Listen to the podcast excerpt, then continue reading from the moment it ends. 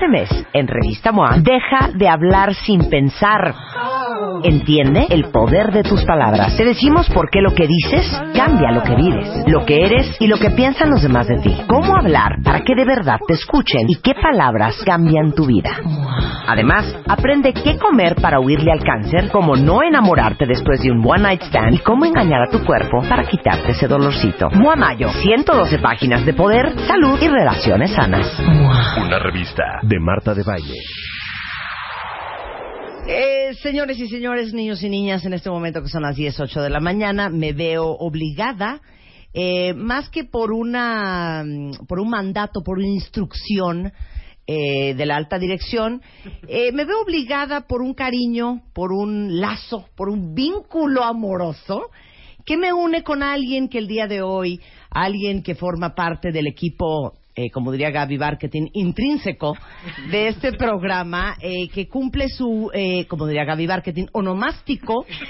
eh, por lo cual, eh, como diría Gaby Marketing, le queremos dar un ósculo auditivo cantándole las mañanitas. Sé que ustedes dicen, no entiendo qué está hablando, no, no entiendo de quién está hablando. Cuando ustedes escuchen la parte donde en, en las mañanitas se menciona el nombre, sabrán de quién estamos hablando y sabrán por qué estamos haciendo pues esta celebración que nos llena de, como diría Gaby Marketing, algarabía. A las 10, 9 de la mañana, este es el primer Happy Birthday de esta semana y dice así. Rebeca, ¿estás lista? Lista. Happy birthday to you.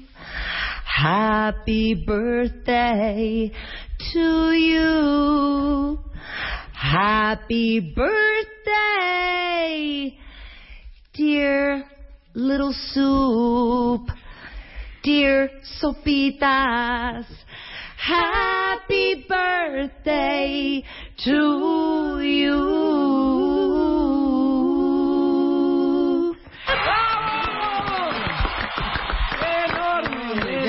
Más dime. Lo grabé. ¿Logramos todo. entrar a sopitas.com con este performance? Por supuesto. Y no con con este un performance. chisme, y no con un chisme, Y no con un chisme ni con algo zoez. ¿Cómo estás, Sopita? Bien. Pero a ver, Sueño cumplido, bucket list. Sí. Es, es traumante, pero la gente no sabe si te llamas Ricardo Alanís o Fernando Alanís o Rigoberto Alanís. No conocemos tu nombre Francisco verdadero. Alanís. De Francisco Alanís. Jesús Francisco. Jesús Francisco. De hecho, Chucho se llama Pancho. Jesús Juan Francisco. es lo que dicen por ahí. Happy birthday. ¿Cuántos Muchas gracias. cumples? 37. Tre- Eres un Ay, bebé. eres un polluelo. Mira con o esa sea, carita, además hoy que viene todo Gaby te lleva y 20 todo. años, respétala. respétala, Un respétala. respeto, un respeto, pero bueno. ¿Va a haber como, como fireworks en eh, sopitas.com? ¿Algún, eh, Espero, algún algún ¿Qué tal? evento? ¿Para que él entienda? ¿Algún GIF? Sí, algún gif. Sí. ¿Algún GIF? ¿O vas a montar un video a manera de loop? Oye, aquí ya, ya sabes cómo son nuestros radioescuchas, así como de amarranavajas. Dicen, jajaja, sopitas subiendo el rating de Marta de Baile. No, al ¡Ay, cálmense! Cálmense. Sopitas Al es revés, soltero, no tiene aquí- perro que le ladre. Le acabo de conseguir novia la semana pasada.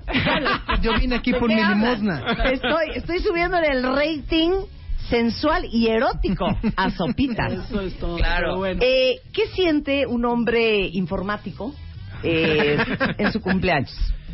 Eh, muchos eh, beats. Ajá, muchos el, beats, El, el beat bien. en el corazón Sí, es- sí, sí. se transmite en banda ancha. Sí, exacto, muy bien, muy bien, Muy bien. muy bien. Eh, Bitcoins en tu bolsillo. Exacto, bitcoins en el bolsillo. Ajá. Y también eh, lo guarda en un story. En un Ah, story. 24 horas, que dura 24 ¿Y horas. te sientes Muy cómodo en tu Java?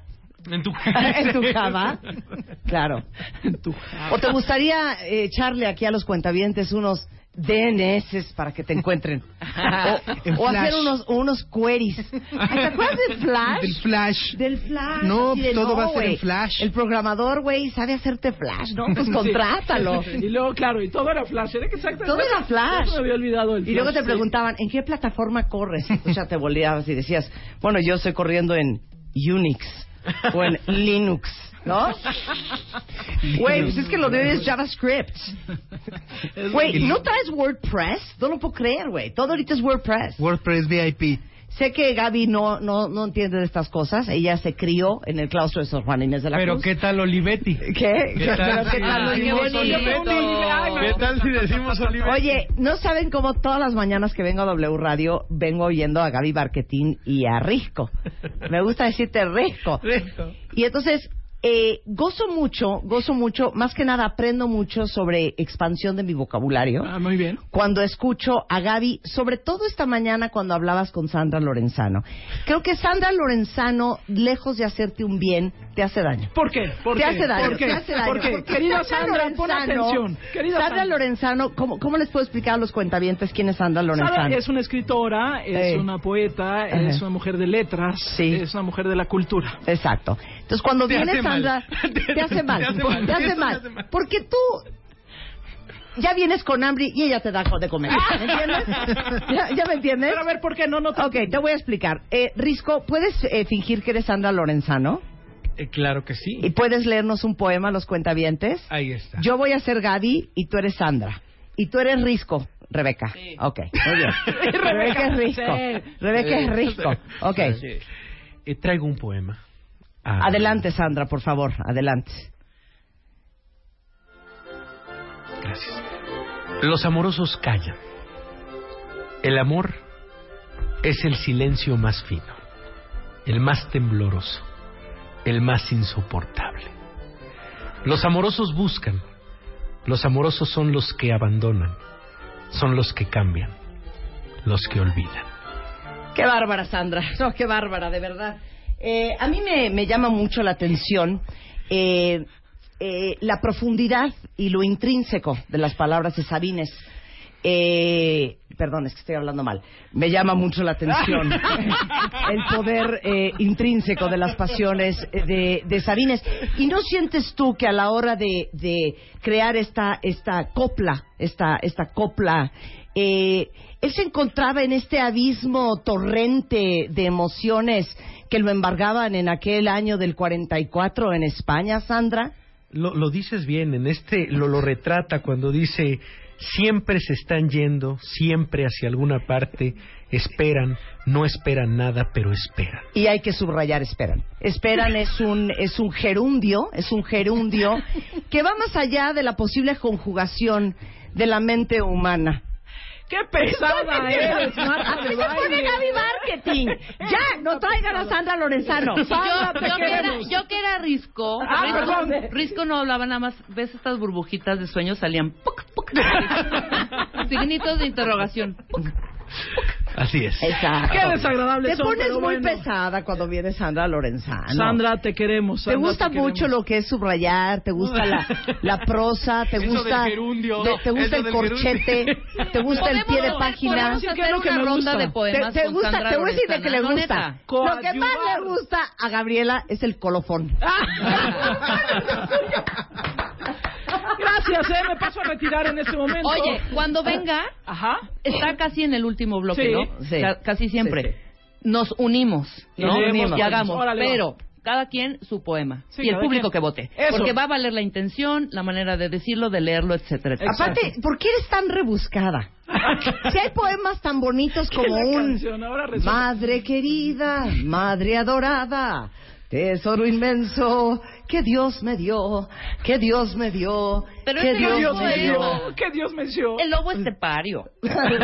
un, un, un Margarita, qué linda está la Ajá. ma- Un mamá soy Paquito no haría bien. Mamá, soy Paquito. ¿no? Ya me retiro, por favor, porque... Un soy un muñeco. Ha sido, ha sido vapuleada mi alma, pero sí hacemos Usted, eso. conste. usted es una Sí, locutora seguro, va a estar padre. Una cosa... Sí, claro. Locutora barroca. Bueno, que- pero con una voz, pero Cada con quien una escoge voz. su poema de best la siguiente vez que venga. Perfecto. ¿no? Listo. Y ya está. Muy bien. Ya está. Ok, nada más un favor. Sí. No empieces con palabras que nadie entiende más que los que fueron al convento de Sor Y Juana. eso sí, que no salga porque el otro día luego sale en alemán.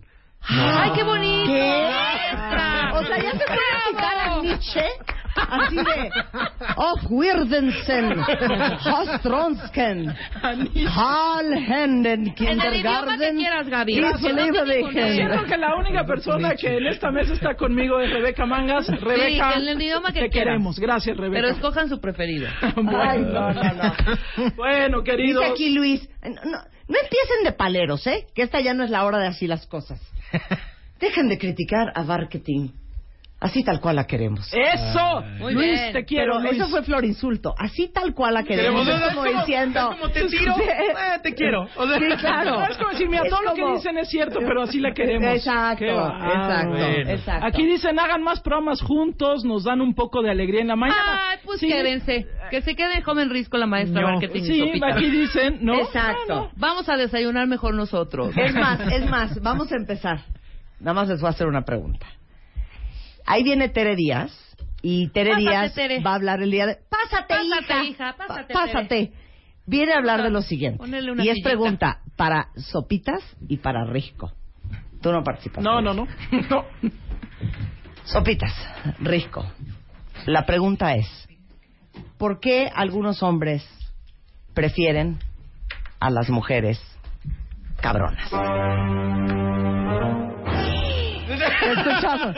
La cara de Sopita. Te escuchamos, Rick. Hasta rojo se puso. Mira, hay varias teorías. Eh, algunas de ellas nos han llevado a desarrollar eh, escritos que a la maestra de marketing le encantarían, escritos, manifiestos, obras, Claro, papiros. Papiros. Papiros. Pero... pero al final es que el amor no perdona.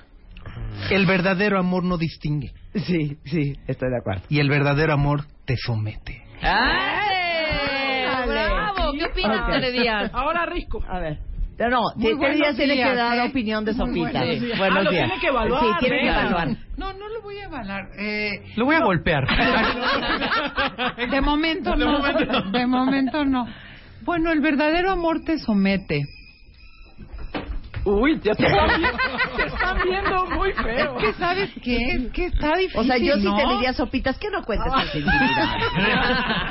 O sea, Ya me lo imaginé. y a ti lo tuyo es Yo diría, pues, que te O sea, no es necesario ¿no? decirlo. De sopitas a A ver. Risco, ¿por qué los hombres prefieren a las mujeres cabronas? Eh, porque somos más... ¿Puedo decirlo? Sí, sí, sí. Dilo. Me volteé a ver a mí, ¿qué tal? No, Puedes decir lo que Puede quieras. decir la Secretaría de Gobernación. No, No, te lo paga, te lo paga. Ella lo paga. Yo lo pago. Aquí Somos traigo más- cash. Que lo pagamos. Somos más pendejos. Y por lo tanto, o sea, si elaboran, ¿sabes que no los vamos a invitar al programa si son así? No, son respuestas concretas porque ya me dio miedo el ojo eh, No, sensor. mira, hago más ruido de lo que ataco, ¿verdad? Sí, estoy de acuerdo. Siento que hago más ruido de lo que ataco, pero sí hago ruido. Yo, yo pienso que las- los hombres aman a las mujeres cabronas porque eh, si esta fuera una fábula de esas que le gustan a Gabriela. Como diría, como diría La Gabriel. fábula de Sopo. La, la fábula de Sopo en las campiñas del Olimpo, los hombres serían unas pequeñas ovejillas, Ajá. algunas tuertas, algunas ciegas, que necesitan de un pastor, de un pastor, pues que les diga ¿Por dónde? por dónde, qué se van a poner, Claro. qué decirle al jefe, ¿Cuándo callarse? cómo regañar al niño. Oye, y quiero ¿Cómo que no haberle golpeado? Todas las mujeres presentes en ¿Cómo esta mesa contestarle a la mamá? Sí, todas las mujeres, todas así. Ajá, Sí, sí. ajá, sí. sí. ¿Cómo manejar sí. a la hermana complicada? Ajá. A la madre herida. Ujú. Por eso les gustan a las mujeres cabronas. Exacto. Yo Pero ya no los vamos a invitar. Tú Bueno. sí sabes por qué, Gabriela, porque tus dos este, compañeros de, No, de no, la no, mañana pupitre. los veo frágiles. Los veo frágiles. Justo, oye, Marta, justo por eso es que necesitan mujeres cabronas, porque son frágiles. Exacto. Yo con quién diario hago un programa. Mira, tú solito te pusiste la soga al cuello. Ya todo el mundo en redes sociales dice que hay que someter a Sopitas a Fifty Shades of Sopitas. Solito. That kind. That Ahora, kind. gustó el Little Soup, ¿eh? El Little Soup gustó. Gusta. Gustó. Podemos hacerle un promo, Totalmente. ¿no? Totalmente. Yo En siento vez que, de- Re- yo ¿Quieren siento que Rebeca hoy no en la mañana? Sí, sí tiene entrada. Tiene entrada. Sus sopitas ¿Cómo, no le- las- cómo es la entrada de sopitas de la mañana? pónganos la entrada de Pónmela, sopitas, vamos a ver si le podemos dar un mejorar. regalo de, de cumpleaños. Vamos a ver si la podemos mejorar. Así, sopitas. ¿Qué es eso? ¿Qué es, qué es esta fragilidad? Según yo, yo nunca he entendido, pero al, al principio dice feel good. Al principio Es la de Feel Good de claro, A ver otra vez. My name is Bob. No, No, ese no es. Pero ayer sí se murió. Así, sopitas. Esa entrada no, está bien. no, no, no. ¿dónde está Juan Manuel Oria? Ahorita. Ponme un fondo, yo te voy a decir tu entrada. Eh, no importa, ponle que sea. No, ¿cómo ese, hija? O sea, no, ¿Qué uno, uno. Que sea, pero ese un, no. un- una otra cosa, una entrada bonita, un algo con- onda. Una cosa o si que quieres el de, el de Casino Royale, ese le va ándale. muy bien a Sopitas, No, muy moderno. El sonido de internet de antes. El... Ese es el tipo de... El modem. No. El modem. Casino Royale está, está mejor. Ok. Venga, Marta. Venga, súbele. Ladies and gentlemen, boys and girls, we are proud to present this morning in This is the way things are. O sea, así las cosas. Little Soup. ¡Bravo! Ya entras tú. En 1930. ¡Claro! ¡Ay, sopitas, de verdad! Qué bonito convivio. Un científico. Oigan, un ¿Cómo, cómo científico se en llaman así Alemania. las cosas otra vez? Eh, The way things are. The way things are. The way things are. The way things are. Muchas gracias. O, o si baile. quieres más corto, that's the way it is. Ok, ¿No? o sea, muy That's the bien, way it is. gracias. That's the way it is. That's Marta. ¿les puedo preguntar algo? Sí. Sí. Hijo, Ah, aguas, ¿eh? Porque no, No, vienen no. capacitados. No. A ver. Bueno, ya luego mandamos este Terapia. que repro- aprobado, Sí. reprobado, no, Sí, no hay más. No, es que antes de empezar yo sí quisiera saber ¿De verdad? su definición, de verdad, de Ajá. verdad, su definición de qué es una mujer, quién es, cómo es una mujer cabrona. A ver, ¿qué es porque ayer a las 11 de la noche me tuve que poner a entrevistar a algunos eh, A personajes. caballeros. A ver, Pero bueno, pero a ver, todos los hombres que están oyendo el programa, pónganos en Facebook y en Twitter, ¿qué es para ustedes una mujer cabrona? Te escuchamos, Sopitas. No digas Porque pues hay de, de ideas de digas cabrones a ideas de claro. ¿no? A ver, ¿qué es para ti una mujer cabrona? Una- hay, hay quienes dicen porque no, pues yo le pido que me ayude con esto y no quiere. Ya por eso es cabrona. Sí, a ver, ¿qué es No, cabrona? las que Sí. te hacen la vida imposible, ¿no? Ok.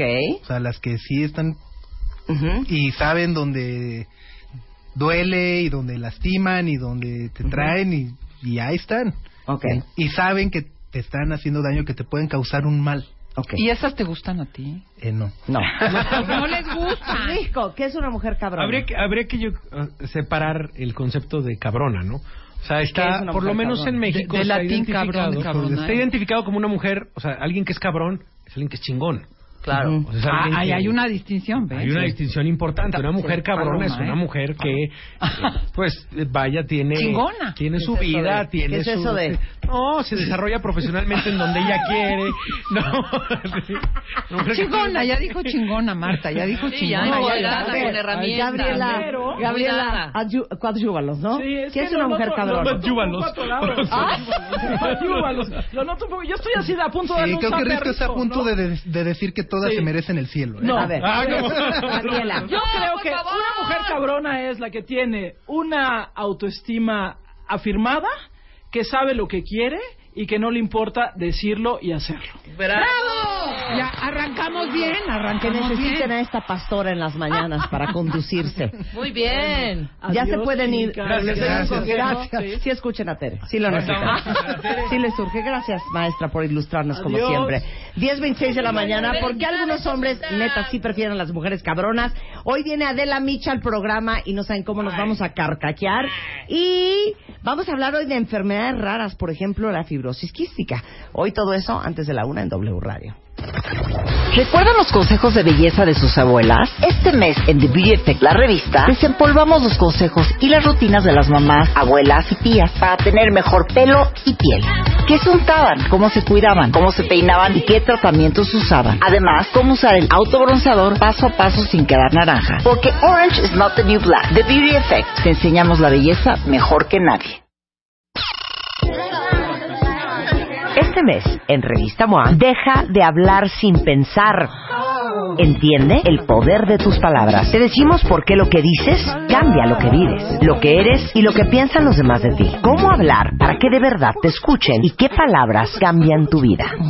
Además, aprende qué comer para huirle al cáncer, cómo no enamorarte después de un one night stand y cómo engañar a tu cuerpo para quitarte ese dolorcito. MOA Mayo, 112 páginas de poder, salud y relaciones sanas. Una revista de Marta de Baile. Ahora sí agárrense porque empezamos con Tere Díaz, una gran psicoterapeuta, especialista en desarrollo personal y hoy vamos a tocar un tema que yo creo que les va a servir a muchos hombres y mujeres que escuchan este programa para entender por qué esta fascinación de algunos hombres que dicen preferir mujeres cabronas. Pero antes que nada, la definición de cabrones. Es que mira, me gustó mucho la de la de Gabriela. Claro, la verdad. esa es. que sabes que ya el masoquismo, sí hay gente masoquista que le gusta el azote, que se embarra y que se hace bolas con gente mala. ¿No? Con mujeres malas que, que abusan, que maltratan. Y ahí podríamos decir miles de cosas, ¿no? Que nos podríamos ir al psicoanálisis, que porque si la mamá fue, no fue, que si necesita confirmar, no confirmar. O sea, entraríamos a territorios extraños en donde se dan cosas patológicas que ocurren, sí, pero hay que hacer esa distinción con, con qué es una mujer cabrona. A ver, una mujer cabrona es una mujer autosuficiente, Ajá. independiente, Ajá. una mujer capaz, Ajá. Una mujer que sabe lo que quiere, una mujer valiente. asertiva que Una dice que, que se afirma Claro. sin la necesidad de que todos estén de acuerdo con lo que dicen, con lo que piensan y y que no es que quiera joder y chingar al otro, pero Sí. que si perturban sus decisiones, pues ella Me gusta. Si perturban sus decisiones, pues, pues se, aguantan, Claro. no, porque fíjate que aquí hay una distinción que sí quiero hacer notar. Yo agregaría un detalle a la definición de la mujer cabrona. Es una mujer que ha madurado bien y no me refiero a edad, sino a crecimiento integral. Claro. A putazos un poco, ¿eh? ¿Estás de acuerdo, Claro. no? Porque la vida tiene sus jaladas y las puede desafiar, Aparte, una las mujer- puede afro- claro. aprovechar y genera una fortaleza interna donde Claro. eh, nada de que cuídame como al pétalo de una rosa. O sea, Claro. Pero una mujer cabrona es una mujer hecha y derecha. Es una mujer completa. ajá. Es una mujer fuerte. Es una mujer con muchos recursos internos. Mucho. Entonces, fíjate que me importa mucho decir lo siguiente. Hay quienes, y cómo recuerdo cuando me fui a vivir fuera y conviví con mucha gente, eh, con algunos hombres del interior de la República, que decían, ay, las chilangas son menos sumisillas, ¿eh? Ah, mira cómo opinan. O sea, hay esta idea de que es cabrona porque no quiso acompañarlo a no sé dónde. Es cabrona porque se metió a trabajar donde él no quería. Claro. Es cabrona porque Hace met- lo que se le da la metió gana. a la niña a la, a- a la guardería y, y- y- y pobre niña. O sea, ¿ves, ¿ves la idea de la cabronada cuando hay un hombre que no logra someter o controlar a la pareja, si es mujer, en este caso? Una mujer cabrona es una mujer que, que, Que puede piensa. querer mucho, ¿Qué piensa? pero que se quiere más Mm. de lo que quiere al otro. Y ahí hay un punto, que entre la dignidad personal, porque reconoce su valía, y el tema de estar acompañada, prefiere su dignidad que estar acompañada. Este silencio, ¿no? Es importante. Muy importante. A ver, vuélvelo a repetir porque ese es sweet material. O sea, co- reconoce su dignidad, se valora objetivamente, sabe en lo que no puede, lo que sí puede, pero ha desarrollado esta fortaleza y entre su dignidad y estar acompañada, elige su dignidad. O sea, Sí. ¿por qué, por qué hay tantos hombres que aplastan? No, es un tema larguísimo, pero porque hay muchas mujeres que con tal de no estar solas aceptan, asumen, permiten, facilitan una serie de conductas donde sabes que, mira, a mí me ha pasado de, no voy a ir hoy a la terapia porque es que él como que prefiere que no vaya sola. ¿Qué? Claro. O sea, e- esa es una esa es una importante distinción. Entonces yo diría, vamos viendo lo que es cabrona.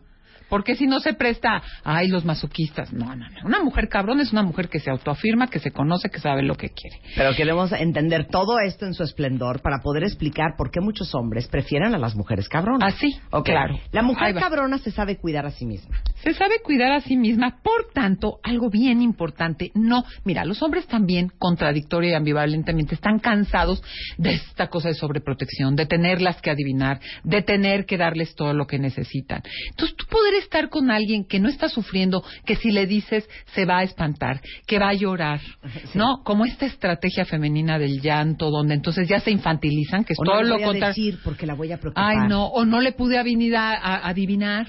Ah, no le, no le voy a decir porque la voy a preocupar. Claro. Entonces, una mujer que tú sabes que si yo te digo, ven, no vas a venir porque yo te obligué, porque tienes miedo de que me enoje, sino porque quieres venir. Entonces, una gente que se sabe cuidar, no quiere decir que entre pareja, en la pareja no te cuides, te procures, te consideres, pero que no estás permanentemente sufriendo de, de, de pisar una mina que va a explotar porque no te diste cuenta. Si te dice sí es sí, es neta, si te dice no, es no. Y te pedirá lo que necesita cuando no lo tiene. Entonces, ese es un punto súper, súper importante. Se saben cuidar, tienen una claridad mental, reconocen sus necesidades, no esperan que los adivinen y no, y no están sufriendo con la idea de que me trate como el pétalo de una rosa, como una princesa, porque si no me desmorono y me desbalago. O sea, puedo poner resistencia, puedo decir que no quiero, puedo poner debatir. Exacto. Pero ya sabes cuáles poner y cuáles no. ¿Y cuáles no? Y ya batallas pelear y cuáles no. Exactamente. Entonces, no requieres ese cuidado No. de que te infantilice. Esta es una cosa súper importante, este, Marta. La infantilización de la mujer es tan delicada, es tan sensible, se me va a desbaratar, se va a enojar. No, no, no. Eso es infantilizar y crear una idea de que una mujer llora, hace estrategias raritas para pedir lo que quiere, no es clara, y me parece que de ahí hay muchas que ya estamos muy, muy cansadas. Otra cosa importante es entender el comportamiento del deseo. De- Creo que de lo que más adolecemos ahora en la vida de pareja es este deseo, es esta, este estímulo que, que, que ve al otro, pero que no lo tiene totalmente conquistado, pero que se quiere acercar, pero que no sabe exactamente no, to- cómo. Y el deseo se genera en la duda, en la ausencia, en la carencia, cuando no estás en un terreno conquistado. Y no para hacer estas estrategias de telenovela, de voy a decirle qué tal, pero quiero tal para que piense tal. No. O sea, hay una realidad que una mujer cabrona, una mujer hecha y derecha, pues no, no tienes la certeza de que va a ir por donde quieres, no la conoces, siempre genera curiosidad, te puede salir con una, no por chingarte, sino porque de veras ella piensa, quiere, tiene necesidades, tiene su tiempo ocupado. Entonces, eso genera deseo, el ocultamiento, la, la, la no certeza, algo que no es inalcanzable. El deseo se colma, tú tienes algo, cuando lo posees, el deseo ya no está. Entonces tienes la certeza, tienes cierta seguridad, pero ya no hay deseo. Y creo que algo muy estimulante y en un mundo en el que te favorece, somos seres deseantes, pero en un mundo en donde siempre se puede algo más, donde siempre hay algo nuevo, esta idea de conservar el deseo, este, este movimiento interno de la búsqueda, del acercamiento, de generar nuevas ideas, de ten- tratar de entender y conocer al otro, en este caso a la otra, es muy, muy engolosinador. Entonces, Claro. el deseo es todo un tema. Una mujer que todo lo da, todo el tiempo, todo el servicio, todo el amor, todo el poder, etcétera, mm, ya no deja abierta la puerta del deseo. No, Eso ya está fuertísimo, Exacto, cuentavientes. Exacto. y Todo uno lo cree muchas veces quedando a manos llenas, que volviéndote un tapete, que siendo la más servil, que atendiendo, que dando, que literal vaciándote, te van a querer más. te van a querer más, pero fíjate que ahí pasamos al mundo, al, al punto de que los hombres, y pongo algunos hombres, ¿eh? porque hay unos que no están listos para.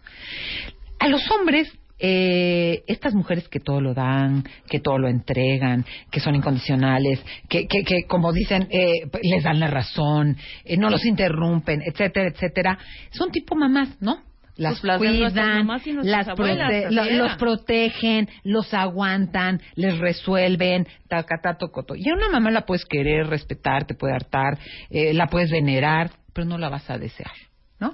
A una mamá, pero no se te antoja cogértela. Digo, hay casillos, ¿no? Hay casillos, pero pues, ta- ta- saltamos al mundo de la patología y no voy a entrar con Freud. Pero eh, entonces, fíjate que aquí está la, la, la contradicción. Vivimos en un mundo bien binario que eres o mamá buena, santa, linda y abnegada, o mala, cabrona, puta. No, porque damos el salto sí. a la putez. Sí, exacto. Pero, ¿a qué, ¿cómo les gustan las putas, no?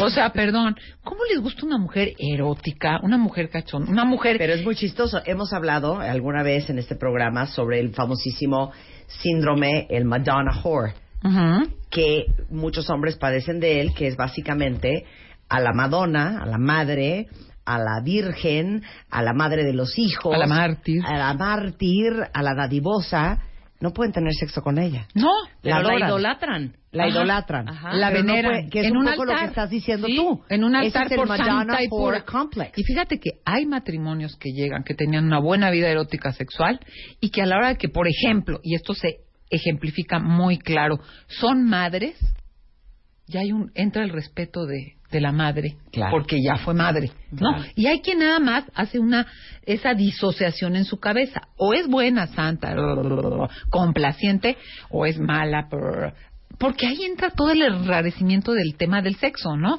Como si el sexo no se pudiera integrar a una mujer adulta. Claro. Entonces, fíjate, la mujer infantilizada no es sexual, la adulta cabrona sí es sexual, pero les gusta el sexo. Sí, claro. Digo, digamos, nos gusta, pero les gusta, Sí. ¿no? No voy a entrar Sí. que a quién le gusta más, Sí. ¿no? Entonces, las mujeres que tienen esta capacidad de mostrarse no protectoras, bla, bla, bla, bla, y bien adultas y bien mujeres, y por tanto mujeres sexuadas, invierten mucho más en su capital erótico, invierten mucho más en el, en el tema de, la, de, de todo lo que implica este mundo, que no solo es la belleza y la sensualidad, incluye la gracia, el atractivo sexual, un encanto de caer bien, una vitalidad, un cuidado del cuerpo, que no quiere decir ser la modelito prototipo de un mundo que establece una serie de patrones para ser la Barbie, pero una presentación social y una, una inversión y un interés en su sexualidad como tal. Entonces, hay un atractivo muy interesante en una mujer que se planta y se vive así, con seguridad, sin culpa, con asertividad y con un goce real y disfrute, porque de lo que más se quejan es no quiere. Ya no le gusta, se queja, este, se hace la que, la- la- voy a decir cosas, ¿eh? ¿Puedo? Se hace la que se vino, pero estoy segura que no se vino. O sea, ese tipo de cosas en donde, claro, no asumen un rol de mamá, de santas y les gusta el tema del erotismo. Y una mujer cabrona está adueñada de su sexualidad. Claro, pero también es romántica, ¿no? Es también que sabes que protectora. volvemos, también no es sea, ingre- no es excluyente, Rebeca. Ese No es el es problema, que en la mente de hombres y mujeres es excluyente. Porque Si aquí soy miras así, a todos estos hombres, la parte protectora del hombre, junto con, por eso decías, algunos todavía no están preparados No. para esto, No. porque ¿dónde queda su virilidad, su protección, sabes? Ajá. Ante estas mujeres todavía un poco más sumisas, un poco más frágiles, un poco, o sea, para mí una mujer cabrona es una mujer que tiene todas estas eh, virtudes y características que ya se han dicho en el programa, sin perder la parte romántica, la parte sensible, la parte Claro, emocional. amorosa. Son mujeres. Y, y la parte también de cuidado a su hombre. y de consideración y de preocupación. Nada de que por, pues, por que se planche él sus cosas. Por eso no estoy O- de acuerdo no, en o la yo me pago mi- mis cosas y él que se pague las suyas. No. O sea, ¿y cómo te diré? Y por eso no es esta cosa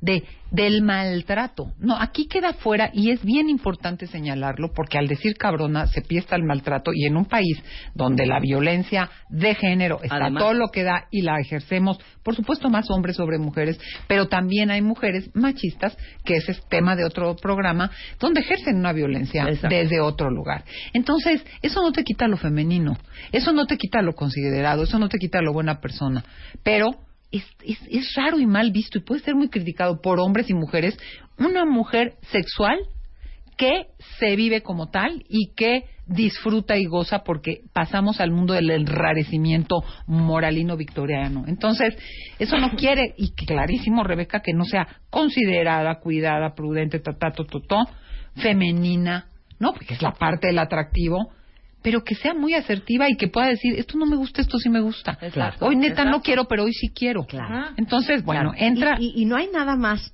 sexy, y esto es para hombres y mujeres, pero hoy que estamos hablando de por qué algunos hombres prefieren a mujeres de- con este prototipo de la cabrones que definimos nosotros hoy, es porque es muy atractivo estar con una persona que se respeta Sí. Ah, totalmente. y que se quiere, porque no es lo mismo que te quiere, que te quiera alguien que se quiere mucho y que se da su lugar y que se cree mucho y que se sabe que valioso. un trapo viejo. Bueno, No es, es lo que, mismo. Sí, claro. es que sabes que volvemos al punto. ¿Y dónde también nos perdimos? Porque creo que es muy padre este momento en cuando estás en la seducción, en el primer año, que estás, sabes, en tu, como mujer que te consideras con todas estas virtudes y características. ¿En qué momento nos perdemos al, mi amor, vamos a hacer esto? Ah, ay, por favor, hazme piojito, Ajá, ¿sabes? ajá. O sea, de pronto... Volvemos a la infantilización, tengo un amigo que Rebeca, dice, es la misma Yo no soporto yo ando con una mujer, no con una niña. Empezar estas niñerías, no sé, igual ya me, ya me fui a otro, otro rollo. Pero siento que de pronto se rompe esa parte y es un- una línea muy delgada en donde traspasamos esta parte de la emoción a ser niñas. que mata el deseo, porque hemos estado educadas a que requerimos hacer estrategias colaterales de manipulación, Claro. lloriqueos, eh, te digo pero no te digo, le digo a tu amigo que te diga lo que quiero y a, y a- y a tu mamá, porque yo no tengo la certeza de que yo puedo pedir, puedo decir, puedo no querer y al mismo tiempo ser cariñosa y todo lo que Claro. dices. Y la infantilización como la maternalización matan el deseo. Un hombre al final busca a una mujer, pero agrego algo que decían no sé quién y en qué momento, pero fue en este espacio. Lo siguiente, antes el hombre, por eso está la contradicción, Rebeca, porque antes el hombre tenía la certeza, incluso estaba el débito conyugal, de que si yo quiero, tú quieres. Exacto. De que mi simple erección te va a hacer feliz. Qué O sea, fuerte. había un desconocimiento de si le gustaba, si, si estabas bien, si eh, eh, era, era la creencia de yo soy hombre, tengo un falo, si te penetro, te hago mujer. Pero algo bien interesante que viene en tu texto es, como Ay, una mujer cabrona, bonito, muy ¿no? bonito, Gracias. como una mujer cabrona, no le urge estar acompañada, repito, no le urge estar acompañada. No tiene hambre de hombre. Sabe aplicar pautas de demora, Ah, eso es básico. generando estímulo intermitente en los hombres. Explícalo eso en palabras más dignas. Es que, mira, voy a decirlo primero, lo que dices. Al que le urge y busca con- frenéticamente, espanta, ahuyenta. O sea, no por has eso- encontrado gente, presénteme a alguien, presénteme a alguien. Sí, o sea, por eso- no le Por presento eso a nadie. Orihuela escribió el libro Hambre de Hombre. De eso estás hablando tú. Híjole, Híjole. O sea, la que trae lo- el vestido de novia en la cajuela del coche, Sí. eh, se- eso se huele. Espanta, Espanta. espanta. Entonces, como no te urge, puedes aplicar pautas de demora, puedes elegir. Esto sí me gusta, esto no me gusta, esto ahorita sí, esto no. Pero no de, Marta, hacer la distinción no es de la estrategia. Ya le contesté un chat, ahora dos no. Es desde una cosa genuina de que se espere, aunque vea las dos palomitas y ya leí, no le puedo contestar o no sé qué contestar ahorita. Entonces, cuando tú das todo, colmas, y velo con un bebé, ¿eh? Atascas, se vomitan. Piensa en un bebé que no le quitas la chichi del agua. Ya no quiere, ya te empuja, se vomita, se harta, se hostiga. Cuando no le das, generas inseguridad, distancia, desapego. Piénsalo en el amor también. Si das todo, hostigas, tienes la certeza total, terreno conquistado. Si no das nada, pues no te pelan, bye, no hay nada. Pero cuando das y no das, das y no das, pero no desde la estrategia. Pendeja, perdón. Claro. Sino desde el genuino, hoy puedo, No. hoy quiero. O sea, sería hoy- una semana en la vida de una mujer cabrona que acaba de conocer un fulano, diría, oye, nos vemos el martes sensacional. El miércoles, fíjate que no puedo, porque Ajá. quedé de cenar con unas Ajá. amigas. Ajá. Pero el jueves comemos juntos. Oye, pero ¿por qué Se no me comemos atravesó esto y no lo voy a cancelar. Oye, adivina qué, me salió una junta importante, lo pasamos para mañana, pero con esa tranquilidad, no por estrategia, porque adivinen qué, la mujer cabrona, les tengo una noticia. Tiene vida propia. Ah, sí. Repito, tiene vida propia. Antes y después del fulano. Muy importante. Y fíjate, pasamos entonces del estímulo intermitente, que no es planeado, sino porque la vida pone límites, y a veces puedes, a veces no puedes, a veces quieres, puedes cambiar de pensar, porque tienes una vida propia. Y O eso es pregunta, pregunta. central. Ustedes cuentavientes, todos los que están en pareja, dirían que tienen una vida propia. De hecho, el mejor examen que les puedo hacer es preguntarles lo siguiente. Si hoy en la noche llega su pareja a su casa y les dice que la verdad es que ya no quieren estar en este matrimonio o en esta relación, empaca sus maletas y se va esta noche a un hotel y ustedes amanecen mañana sin esa vida que compartían con él o con ella. Mi pregunta es, ¿esa persona se lleva su vida o no se lleva su vida? Sí, están contestando gran tema, de ¿eh? se lleva Gran mi tema. vida porque mis amigos son los de él y entonces las cuentas de banco, pero entonces Pero los no sé hacer cheques que ya ni se usan, sé ¿no? Porque ahora te dicen, no sé hacer cheques, no, pues ya ni aprendas. Pues ya todo giraba alrededor de él porque era con su familia, pero con sus cuates, pero los planes que él inventaba o ella inventaba. Si su respuesta es sí se lleva mi vida, o sea, son las 10.53 de la mañana, a partir de este momento, ustedes empiezan a armarse su vida. Sí, porque mira, yo siempre digo y lo he dicho aquí, la vida es como un pastel, tiene muchas rebanadas y la pareja ocupa un buen rebanadón, porque porque te gusta, no es que no te importe. Quiero estar contigo, puedo estar sin ti. Si te llevas la rebanada, queda un buen trozo de pastel, ¿eh? Fernando Queda un buen trozo de pastel. Esta actriz que adoramos en este programa y que algún día tuvimos en la portada de MOA, dijo un día una analogía súper bonita. Uno tiene que llegar a su relación con su bicicleta. Ah, sí. Entonces, cada uno, ok, ¿para dónde vamos? Aquí a los dinamos a la Jusco, perfecto. Te subes tú a tu bici, yo me subo a la mía, vamos en el mismo camino, cada quien va en su bici. Ujú. Y si te atrasas o te adelantes tantito, pues ahí No llegaremos, importa, no importa, ahí llegaremos. Pero cuando tú llegas a una relación sin bici, queriéndote subir a la bici de otro, pues el día que el otro No. te quite la bici, se le descomponga su bici o cambie de bici, adivina qué, te quedaste sin bici. Sí. ¿Y a dónde vas a andar?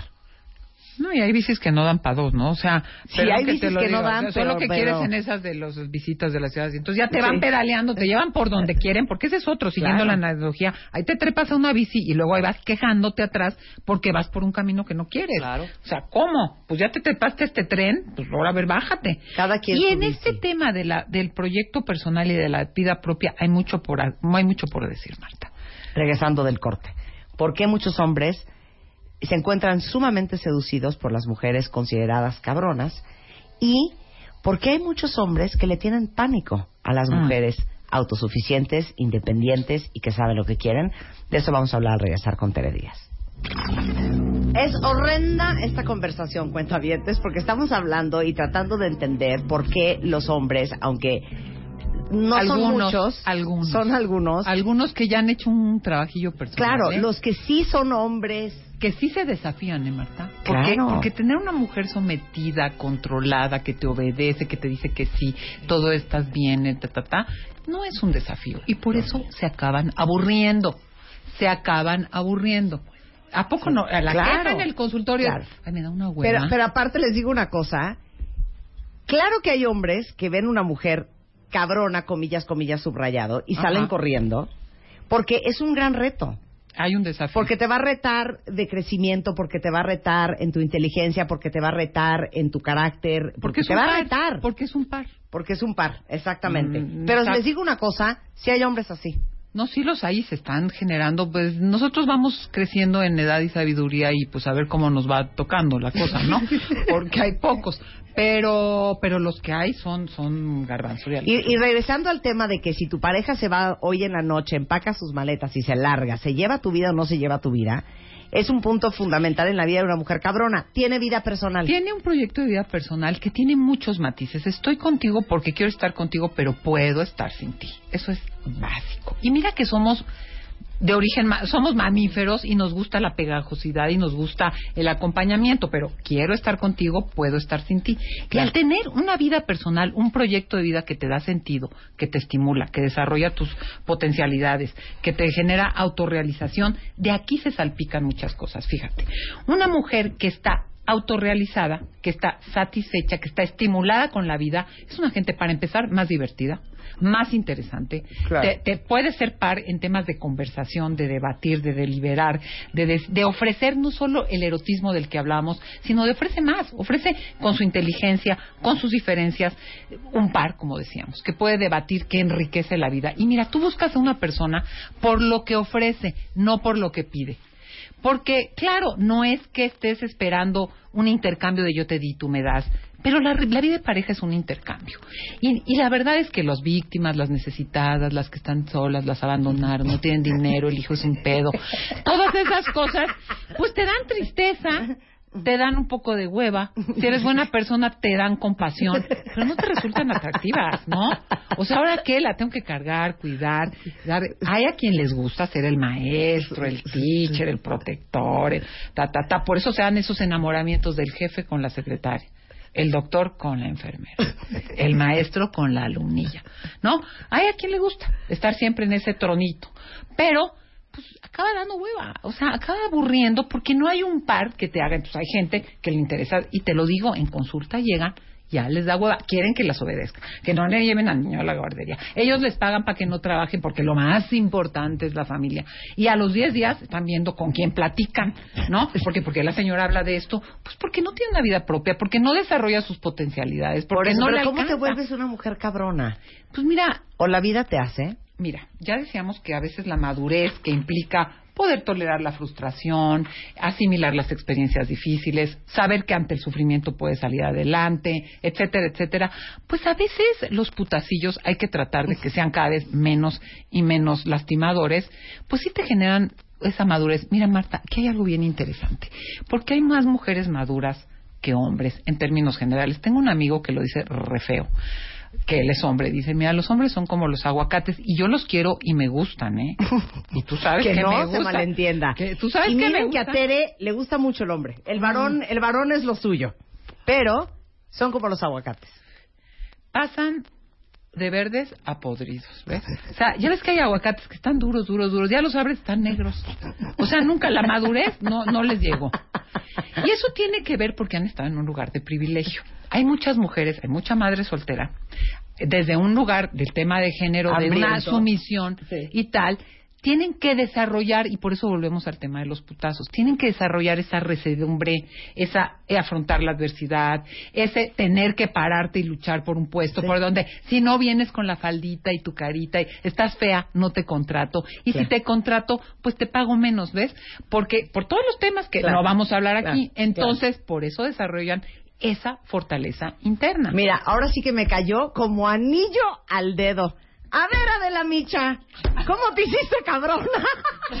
Es que entre cabronas nos veremos. O sea, lo que yo te puedo decir, está cabrón que llevo 13 años aquí y nunca habías venido a mi programa. Está cabrón. Tra- tra- tras de que hace una amistad. Ay, ¿Y yo qué voy a ir a hacer a darte el clima o el reporte Ay, yo aquí yo no sé nada de pareja, que no me ves. No, pero a ver, quiero saber, algo. quiero saber cómo te hiciste cabrona. Así nací, no sé, güey. Bueno, también, Soy también tenemos la genética. No, pero sí debe haber una historia que no nos las vas a contar completa. La puedo contar, pero es que no la Pero no me digas, no me digas que el tener que afrontar y tener que Ah, defender te y hace- tener que hace resistir cabrona. Pues Claro. sí, claro. es una fortaleza Poner interna. a la gente en su lugar. Y Claro, y acomodar a si no te quieren, mira, algo bien importante y viene muy bien, muy al caso. Las mujeres cabronas son irreverentes. ¿Mm? Claro. Son irreverentes, o sea, no están, pe- piensan de forma independiente, no necesitan el la aprobación para decidir pedir o no pedir, no se doblegan ante la presión social ni viven bajo los estándares de nadie. Yo, yo sí te voy a recordar una de tus frases célebres que fue una joya. Bueno, ¿Cuál? yo creo que no pasa nada si la cuento, ni me vas a regañar. A ver, bien. Eh, hablando de la irreverencia y hablando de saber lo que quieres y hablando de tener una vida personal y una fortaleza Y de una libertad, dignidad y de una saber- libertad. no y asertividad. Yo recuerdo que Adela un día me contó un pleito con un galán. Eh, galán, no, no me hagas cara de hija, cuidado, cuentas algo. No, estoy pensando cuál galán. ¿Cuál galán? Bueno, Ah. no, en cuanto lo diga te vas a acordar pues claro, perfecto cuál fue. Pero se volteó y era una persona como muy leída, una persona muy Ah. culta, Ah, una persona pues. muy engreída, una persona muy difícil, muy complicada, Compleja, muy soberbio. compleja, soberbia, con un ego muy grande. Y entonces me dice, no, hija, entonces me agarré con él, hija. ¿Y sabes qué le dije? Te digo una cosa, güey, yo no me quiero coger una enciclopedia. Ay, sí. Pues es que, güey, tienen a una, no, aquí a cachetearla con su... con sus saberes. Con sus, sí, Con sus saberes. lecturas, ¿no? Con sus lecturas. Oye, el fetichismo Pero no le ha cuando te llegado. vas a coger a alguien Digo, de- para ser fetichista no te agarras un libro, te agarras cosas más suaves, ¿no? Puedes contar esa otra ocasión en la que ¿Cuál? llevé un objeto. ¿Cuál objeto? ¿Cuál objeto? Pues hablando de fetiche. ¿Cuál objeto? No llegué a la cena del 14 de febrero con un objeto. Ay, dinos sí. cuál objeto. Pero era un regalo para mí, ¿verdad? ¿O para quién era el Para regalo? ti, para Pero espérame, ti. ¿el objeto era un hombre? No. Ah, no, era una palmera. Era un Ella me llevó un sujeto. Yo, le, yo sí le llevé a un sujeto y ella me trajo Oye, un objeto. me, me lle- me llevó un sujeto, pero me cogía el objeto. ¿O cómo? No, No, se cogió el sujeto. Claro. El objeto se quedó con ella. Que ya no hay que decir groserías porque luego uno sale en Facebook Live. Oye, pero ¿qué tal me puse mis botas para que no me humille? Exacto, Claro. exacto. Ah. Las famosas botas Valenciaga del día del escándalo de Salma. Puse. Adela hoy las trae idénticas, nada más que de flores. Ahorita Ah, hacemos Facebook. Live. Ahorita hacemos. Facebook. Ahorita hacemos. Facebook Live. No, no. Qué idiota eres. Atrás no nos vamos a quedar porque No, la irreverencia. no, no, no. Qué La maravilla. irreverencia ante todo. Pero dime una cosa. A ver, le, voy a hacer, le voy a hacer una pregunta de la cañona. Adela la- tiene miedo porque nos conocemos tan bien que tiene miedo de que vaya a hacer yo Ay, no, preguntas bárbaras. Súper prudente. Yo soy súper prudente. Y yo soy súper prudente. No, sí, sí, pero, pero hija, ya sabes que yo no- jamás te pondría en una situación apretada. es una situación de aprieto. A ver, hija, ¿tú le das miedo a los hombres? Pues espero que no, güey, ¿o sí? No, yo No, creo que sí. No, ya, concéntrate en buena No, onda. que Es que sí. parece que está en la sala de mi casa. Ya, yo no me la creo esa de, ay, es que no me habló porque le di miedo. Conocemos Sí. quién dice esas cosas. Sí, sí, sí. No me habló porque chingado no le gusté, hija, no manches. Pero se mezcla, ¿no? Hay unos que esta sensación de que no van a poder hacer una cosa de paridad porque no están acostumbrados a esta cosa, sino a la sumisión. Mira, ahorita que estábamos entrevistando a estas personas, no sé qué iba a decir el muchacho, Sí. que dijo es que ya me está viendo, pues yo no sé ni cómo lo estaba viendo, ni sé si lo Sí. estaba viendo, pero ya le Claro. estaba dando miedo. O Claro. sea, sí hay un tema de que se les hace más pequeño. O lo tienen. o lo tienen. Es que en qué momento las junté a las dos. Qué Ah, miedo. se les hace más Qué miedo. pequeño, ¿no? O lo No, pero eso es cierto. Yo creo que hay una gran diferencia porque no nos hagamos chaquetas mentales. Y el peor consejo que le puedes dar a una amiga cuando el fulano no le volvió a hablar es decirle, ¿sabes qué, hija? Yo creo que le gustaste tanto que le dio pavor. Sí, O no. sea, no, gracias, no. gracias. ¿Y qué? Porque ¿Y? a quien le gusta tanto se aguanta el Claro, pavor, ¿eh? cla- claro, Se porque a quien le gusta- miedo, porque le gusta. Hay un dicho divino que dice, cuando un hombre quiere con una mujer, nada, ni será autosuficiente, independiente, perra, cabrona, como lo quieras llamar, lo va a alejar. Y cuando un hombre no quiere con una mujer, nada lo va a hacer quedarse. Entonces, ¿Te ese acuerdas rollo cuando de- saliste con alguien un día? Ay, ¿cuál, hija? es que ya, hija, no era... Esto no es ventaneando. a pero ver, ¿te ¿cuál? que te dije, hija, pues no le gustaste, güey. Ah, claro, que le dije, no, no, yo te dije, hija, perdimos a fulano de tal. Ah, y se voltea a él y me dice, hija, nunca lo tuvimos. ¿En qué momento pensaste? Nunca lo ¿En qué tuvimos, momento pensaste? Claro, esa es una amistad, hija, que uno se dice Oye, las sí. netas. Es que mira, está la cosa del gusto, sí, pero también hay algo, y vuelvo al tema del miedo. A veces Pero las no... mujeres también tenemos miedo. Ay, Sí, seas cabrona por o no, ¿eh? tenemos, oye, tenemos nuestro Tiene sus corazoncito, ¿no? inseguridades también. Pero mira, aquí hay un punto de realidad. Hay que alinear aspiraciones con posibilidades. Porque hay gente desubicadona también. O sea, yo aspiro a tal cosa, puedo gustarte o no. Pero de pronto, a ver, si el señor vive no sé dónde, eh, es de, de títulos nobiliarios. eh, o sea, hay cosas en donde puede ser y puede no ser, pero de pronto hay quien o, o- o alinea tus aspiraciones para que sea una po- para- o tus posibilidades para que puedas aspirar a O sea, eso tú dices que sean aspiraciones reales. reales Claro. porque hay cosas que ni al caso o sea no le voy a dar quitas, le quitas le quitas el sentido a la aspiración. ¿Sabes? O sea, yo te diría No, pero es que uno tiene que saber. me trabajo y veo a qué le estoy tirando para no llegar a ser perdón pero pendejadas que Sí, no pero van hay a que saber, funcionar más bien lo que quieres decir es saber para qué uno le alcanza. O sea, Pues ahora, sí, que uno ah, le pues alcanza. sí. no nos alcanza Ay, para qué George. Clooney. Qué triste.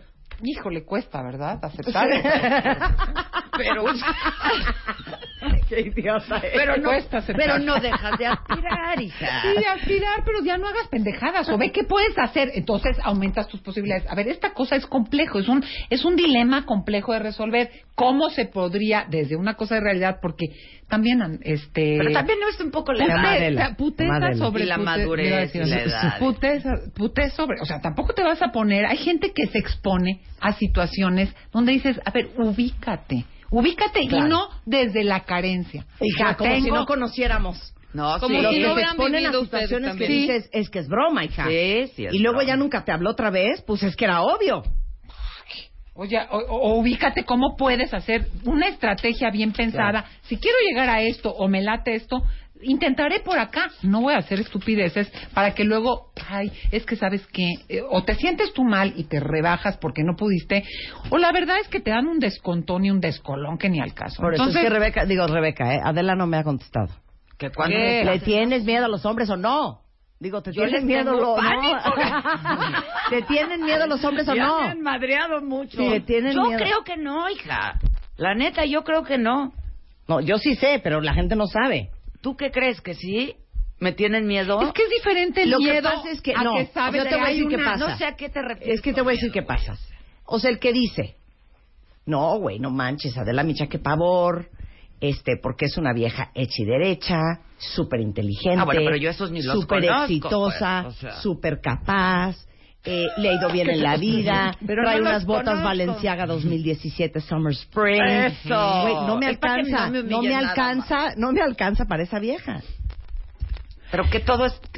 O sea, no Todos ya- ya son sabes, las botas. O sea, en todo, en todo. Pero No, tanto económico como, mucha- lo digo de broma, hay todo. mucha creencia, hay mucha creencia porque también hay una delegación. Tendría que ser esto para esto. Exacto, Ni conoces a la persona. Exacto. Todos Exacto. tenemos nuestras puertas de entrada Exacto. donde Es no lo que yo esperas el digo. estereotipo. Pero aparte, yo pero aparte yo le quiero dar paz a todas las mujeres que nos están escuchando, que sí. están clarísimas, que bajo la definición que acabamos de dar de cabronas, que son mujeres autosuficientes, capaces, que saben lo que quieren, bla, bla, bla, claro que hay hombres afuera, claro Sí. que hay hombres afuera, y por supuesto que hay hombres que les trastornan las mujeres con ese perfil. Sí. Ahora, hay un problema. Pero que no saben cómo No le hagan acercarse. caso a lo que me no dijo un saben amigo. cómo acercarse. un no amigo saben mío, cómo es más, acercarse. Voy un amigo mío me dijo una cosa y luego Adela me dijo otra. A ver. Cuando yo salía por primera vez con Spider-Man, un amigo mío me dijo, te voy a dar un consejo, hija. No hables mucho. Y yo, ¿por? Porque lo vas a asustar, hija. ¿Ves cómo el susto vuelve a Y el primer viaje al extranjero que hicimos Spider-Man y yo, Adela me dijo, mira, mana, yo te voy a decir una cosa. Te voy a suplicar que bajo ninguna circunstancia vayas de shopping con este Sí. señor porque lo vas asustar. Eso sí lo asusta. Es que también hay que ser Que estratégicos. hable no lo asusta, Claro. lo divierte. Hay Pero que es ser te voy a explicar una estratégicos. A Los hombres te voy a decir qué pasa también. Sí. Las mujeres cabronas son muy atractivas y seducen, Sí, ¿no? claro. Y entonces, luego lo que ocurre es que ese activo tuyo Se convierte en un pasivo, ¿sabes? Claro, claro. O sea, ya no les gustó tanta sí, independencia y tanta autonomía y tanta chingonería, pues, ¿no? Pero, es Pero que- yo creo que ahí pues se va modulando el asu- hay que es un asunto de y hay que modular. buscar el punto. Todos tenemos nuestro punto débil en el buen sentido. Yo puedo tolerar ciertas cosas si esto que para mí es importante sí está. Y ellos creen muchas veces, y si quiero un punto de realidad, que tú dices, hay que decirles a nuestras este, escuchas que hay muchos hombres, hay, hay hombres, unos están trabajando, pero no hay tantos, Marta. Y que los hombres se defiendan. Te voy a decir por qué. Porque en esta transición, ay, no me digas que hay tantísimos. O sea, en Pues esta yo digo que transición no, por hay muchos hombres, sola. pero muchos hombres que puedan, que puedan y que quieran desafiarse a ese a ese tipo de paz Sí, sí. y encontrar los puntos que equilibran y que sí te dan y donde puedes pasar otras cosas no los hay porque se van con la No, idea pero sí hay. Marta primero no me grites segundo Sí hay. no, sí hay Marta pero ¿por qué muchos hombres y ahí te voy andan con chavas muy chavitas y ese es otro tema. Porque es más fa- Ahí están bobeando. A todos les dicen que sí. O sea, sí hay una Yo le cosa- decía a un amigo, Sí ¿qué hay, haces? sí lo hay, ¿Qué sí lo haces con ocurre. una chava Bueno, de yo- 22 años y él de 50? O sea, Otas. ¿Qué hablas ¿Cómo con que ella? Bueno, Sí. hace muchas cosas. ¿Quién dice que hablo con ella? Claro, Claro, para empezar. es Pero respuesta, no voy a hablar. hay mujeres que a los 22 y desde los 22 pues están, tienen onda, o sea, tampoco vamos a Ay, descalificar claro, a las claro. mujeres Claro que son tiene- jovencitas. no, claro que tienen manera. su y si onda. encima están jóvenes, guapas, firmes, este... Y cogen bien. Más que nada. Pero fíjate. más que nada firmes, porque a los 50 no hay manera. Por más que no hay manera. Por- la ley de la gravedad. ¿Qué dicen? No, bueno. Oye, por más que trabajes tu piso pélvico ya también. No hay, no hay manera, todo se cae. También a los hombres. No, pero sí, es que, perdón, Rebeca, ayúdame. No me están entendiendo las mujeres. No, yo sí ¿Cuál estoy lo que quiero decir es que mujeres. también, Claro. sí, las mujeres que están aquí. No, lo que estoy, lo que quiero decir es que de verdad, de pronto en este acostumbramiento a no hacer tanto esfuerzo me puede aburrir, pero sí busco algo que me sea más entendible y más fácil. Más que el miedo es no te entiendo, no sé cómo llegar porque me apantallas, porque me atraes, porque me apantallas, pero me das batalla lo cual me resulta estimulante, pero al mismo tiempo, de pronto me siento que Prefiero tengo que no estar a batallar vivas tanto, todo sí, el tiempo y no sí. quiero batallar. No, y por no, eso hay quien busca, olvídate de la edad, sino alguien que a lo mejor, y esto las mujeres, muchas mujeres no han, resu- no han renunciado a un enamoramiento admirativo donde quieren que el hombre sea más fuerte, más alto, más rico, más inteligente, y ahí se repite el patrón de la secretaria con el jefe, de la enfermera, porque re- requieren sentir que es más, y ellos se les facilita que te alaben, acostumbrados al aplauso, a una serie de cosas, en donde es un terreno más conquistado que se puede hacer de flojera pero que no te hace un embate en donde sabes que voy derecho, no me quito, y ahí viene, y si no quieres venir te quedas y a ver quién me acompaña, si no eres tú. O sea, sí hay todavía un tema en esta transición de roles de género y de temas de género en donde, híjole, se Sí, hace el hombre como- no ha aprendido tanto, pero también hay mucho estigma, yo creo, ¿no? Lo hay. En el Por sentido de que, que lo hay. pues, yo no, yo por ejemplo, yo no sé si soy cabrona o no, pero si sí soy, No, sí soy, yo te lo informo. Ok. No soy de las eres. que te digo, o sea, tengo mis puntos muy vulnerables, muy vulnerables. Entonces no soy una vieja que te va a decir, ah, pues, si quieres llégale y entonces Claro. si no quieres no vengas. y no, no, para nada. No, pero hay quien no cruza esa línea. Claro. O sea, es Porque que- no se da la Es tarea que lo por- cabrona no está en eso, pues. Claro, no, lo ¿no? cabrona no Es que ya no radica llegaste a la definición, Ah, eso fue hace 45 minutos. Entonces ya bebé. vamos a acabar el pinche tema este porque ya qué hueva, yo ni pareja tengo. güey. Exacto, al final. Exactamente. Bueno, como decía una amiga, te- al final de cuentas, a mí me vale si a estas alturas ya 50, Sí. no me importa si es fiel, si no es romántico, si tiene, el- con que tenga buenas nalgas, suficiente. Bueno, punto, Tere ¿eh? Díaz, eh, la encuentran en arroba te dicen, cállate, arroba la montana guion bajo o en psicoterapia la montana.com. ¿Tienes curso próximamente? Fíjate que ya no me acuerdo, pero que pregunten en el 55 50 51 18 y en el 56 16 8552. Y mira, aunque este programa fue para mu- muchas mujeres interesadas, yo creo que hay muchos hombres que sí pueden consultar de qué va esto, porque hay mucho por hacer y hay muchas mu- mujeres bien deseosas, entre ellas algunas de nosotras, de estar bien acompañadas. Y la cosa es que es menos compleja de lo que aparenta esa cabrones que puede deslumbrar y que tiene sus puntos, como dice Adela, vulnerables. Y hay muchas puertas de entrada que no conocen porque se van por lo establecido. Sensacional. Te queremos, Tere, te queremos. Regresando del corte, pues Adela se queda con nosotros.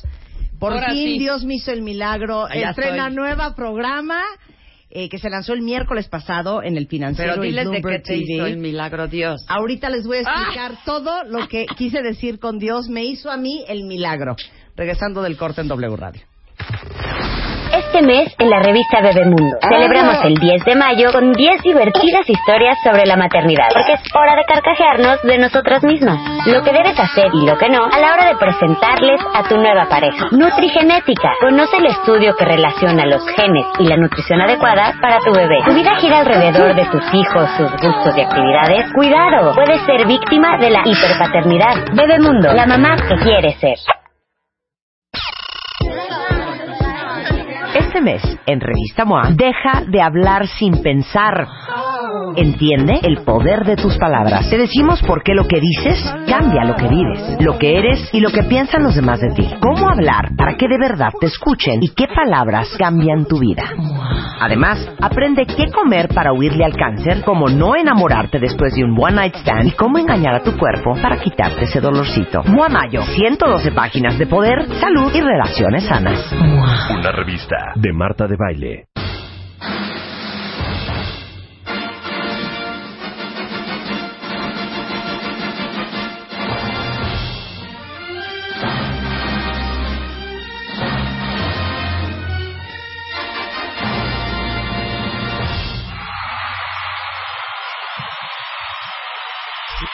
11.35 de la mañana en W Radio. Increíblemente esto es histórico porque después de 13 años de tener este programa, una de las personas más cercanas en mi vida acaba de presentarse. Y su nombre es. Adela Micha is in the house. Hija de la madre. Pero que vamos a hablar pocho aquí. No, no seas payasa. Instagram. Es, es Instagram. Pocho, Instagram. Tú eres la más pocha también. Clinton. Lo que pasa es que disimulas. Clinton. Disimulas. A ver, Bill Clinton. Bill Clinton. Bill Clinton. A ver, sea. Bill Clinton. Bueno, Rebeca me da lata sin parar. Que Cuando la hago... gente va a ir a otro lado a comprar cosas. O sea, no Sí, es- ¿qué por ejemplo, estamos, voy a decir algunas marcas, no es personal, pero por, e- por ejemplo, si va a decir algo de Chevrolet, ¿a dónde vas a mandar a la gente si dice Chevrolet? ¿Sí me explicó? O sea, se- una zapatería, Chevrolet. Chevrolet. ¿O qué tal? Office Depot. Office Depot. Pues es ¿No? que así es. Home Depot. Pero mira lo maravilloso que es que es, el- que es la vida. La benévola que es la vida. Ajá, lo benévola y cómo se regresan las cosas. Fíjate que estamos haciendo un- un- una Esto es presentación. Dos cosas que fueron padrísimas, que la señora se presta de ser una perfecta eh, bilingüe. Entonces, viene una causa, vamos, estamos presentando a una, presta, a una no, ONG. sí es, la claro, verdad. lo es. Exacto, estúpida. Eso, apar- Habla- aparte- bueno, yo creo que habla mejor inglés que Claro, español. aparte de su primera lengua, que eso bueno lo puede justificar un poco. Pero bueno, entonces estamos presentando una a una organización que era eh, a favor de la tolerancia y todo este rollo, ¿no? Y de pronto Marta dice sí, porque la un- un- organización UNATE y todo el mundo, ¿UNATE? ¿UNATE? Sí, porque la organización UNATE, porque vienen representantes aquí donde queremos nosotros que estemos, a- UNATE, on hate. On hate era UNATE. No es cierto. Sí. ¿Qué te pasó, hija? Unate. Porque dijo, no, yo creo que esto como es lo nuestro, lo mexicano, de ser unate, una asociación, sotzil, no, eso ya sabes. ¿Qué tal? Ahora ahí te va otra. Tenemos a los del Turibús y están explicando todo el portafolio de oferta de turismo este, en ruedas en México y bla, bla, bla, y todo un rollo. ¿no? Entonces hablamos del Turibús horas, no sé qué. Y entonces me volteo y le digo, a ver, pero cuéntame, Ricardo, ¿qué es esto que también ofrecen ustedes que se llama Turiski? Sí, pero aparte lo dijo muy cool, así de, wow, sí, pero esto me parece súper importante también, está súper interesante, lo del turiski. Y se queda viendo el señor este, Marta, dice, ah, el, el helicóptero que vuela, el Turisky. Turiski, el Turiski. No. No es una joya. Bueno, tampoco se les olvide que Marta es de Nicaragua. Claro, Oh, más que nada. sea, más que que nada. nada. Oye, yo les quiero decir una cosa, y, y esto es probablemente muy difícil que lo escuchen en, en, eh, algún otro lado, porque seguramente nadie ni se los va a contar y nadie lo va a comentar con Adela. A ver. Eh, las dos trabajamos mucho tiempo juntas, llevamos mucho tiempo de conocernos, ¿qué será, hija? ¿Como 20 años? Más. Más 25 años. Y, y, y yo siempre tenía un pleito espantoso con, con Adela y siempre teníamos discusiones y siempre la regañaba. Y yo creo que esta es una gran lección y un gran aprendizaje para todos ustedes de lo que se llama diversificar tu portafolio. Y yo le decía a Adela, Hija, no puedes tener todos tus huevos en la misma canasta. Adela, no puedes ser esclava de esta manera. Adela, tienes que capitalizar lo que eres y quién eres. Adela, tienes que encontrar otras avenidas y otros vehículos y otros ingresos y no tener todo concentrado en un solo paquete. ¿Cuántas veces te lo dije? Millones. Ok, ¿y qué me decías tú? Tengo que editar. No me. O sea, me decía, no es que estoy editando. Le digo, ¿pero qué haces ahí? Tienes ¿Qué que estar haciendo... editas, hija? ¿Qué editas? Manda a alguien más a editar. Tu ¡Delega! programa es hasta las 8. ¿Qué haces ahí metida a las 5 y media de la tarde? Así me decía, tienes que llegar 15 minutos antes. Claro. se acabó. Diversifica Claro. tu portafolio. Diversifica tu portafolio. Y a los 52... Sí, mañana es mi cumpleaños. Mañana es tu Ah, cumpleaños, wow. que es number 52, 51, 53. 53, 53. Este, eh, yo siempre he pensado que cuando la vida, eh, cuando no haces lo que tienes que hacer, la vida te obliga a hacerlo. Y todos estos Puta, cambios... ¿cómo se tardó en obligarme? Pero todos estos cambios que has vivido, que han sido como súper públicos, me parece que son un gran ejemplo para todos los demás de lo importante que es tener absoluto control de tu vida, de tener tus huevos en diferentes canastas, de diversificar tu portafolio y sobre todo la gente que se dedica a hacer lo que nosotros hacemos. Y hoy en día, eh, con el lanzamiento de tu nuevo programa en el financiero Bloomberg TV, Adela está diversificando su portafolio para llegarle a mucha más gente, para ser mucho más feliz, para tener mucho más control de tu vida y de tu carrera y para ser mucho más dinero. Sobre todo los... la- ¿Tú crees? A Claro, sí, sobre todo la- las sí. últimas... Pero, las- pero sí, hablemos de esa experiencia porque creo que esta experiencia profesional vale mucho compartirla con todos los profesionistas que nos están escuchando. Eso ya es en serio. Deja de estarte carcajando. ¿Cuál es tu pregunta? Ok. ¿Cuáles han sido los grandes aprendizajes de este último año de vida profesional? Con todos estos cambios que has venido y con redescubrirte como empresaria, este, redescubrirte en un mundo digital, redescubrirte como un ente que trabaja solo, como un standalone project, que no, no, no estás cobijada, como estuviste cobijada mucho tiempo, que cuando uno está muy cobijada como bebé en, en, este, en guardería, uno ya hasta se sofoca. Sí, pero también estás en una zona de confort, Claro, ¿no? claro. Este, yo sí me sentía ya como muy ahogada, porque además, pues se juntó con, con, con que estuve muy mal de salud. Entonces, Para que personalmente... no se hagan chismes, era un tema de su columna. Ah, sí, sí, si no empiecen de que tenía malos ovarios, Adela. No, No, era no, la no, columna. Es que me operé Sí. y se me infectó y me infecté toda de arriba abajo y de cuán larga soy. Pero bueno, en fin. Y luego vino el asunto de Televisa, entonces como que fueron así como varias cosas, ¿no? Que se juntaron y me vi obligada a reinventarme, ¿sabes? O sea, que dices, puta, ¿y ahora qué? ¿No? Este, yo pensé que iba a ser mucho más doloroso, que me iba a tronar, ¿no? O sea, yo decía, puta, me salgo de Televisa y qué, o sea, ¿qué? ¿No? He estado ahí 33, dos años. Y no, la verdad es que lo he estado disfrutando mucho porque también aprendes a ser dueña de tu tiempo y de qué hacer con tu tiempo. Porque, otra vez, te sales de tu zona de confort. Yo soy una mujer disciplinadísima. O sea, y entonces de pronto me vi con que ya no me tengo que despertar a las 5 de la mañana. Es que también me corrieron de imagen el mismo día. De Fue hecho, sí como, tenía huevos en dos canastas, pero valió para pura riata, ¿no? Porque me corrieron de las dos canastas, güey. Pero bueno, siguiendo tu consejo, que no sirvió de nada, pero bueno. Este, entonces te- ¿cómo no me voy a levantar a las 5? ¿Cómo no me tengo que ir ya en chinga a editar? ¿Cómo? La verdad duró muy poco ese proceso, me fui de vacaciones, etcétera, etcétera. Y aprendí un poco a manejar mi- mis tiempos, este eh, está padre, lo estoy aprendiendo todavía, ¿no? O sea, me dice que estás estás echada en tu casa, me dice Marta, o sea, te la pasas. Le dije, "No, hija, estoy haciendo un programa a las 7 en Facebook Live." Y me dice, "Bueno, de veras, contigo." es que yo necesito también para Claro. para poder vivir, ¿no? Esa es- pues esa disciplina con la que aprendí a vivir toda mi vida. Claro. Pero, pero yo les Pero sé- es otra cosa, es mucho más, o sea, es Claro. otra cosa. ¿me Pero- pero- No puedo no ir, puedo ir, es que fíjate que es el, la boda de mi hijo, ¿no? Claro, claro.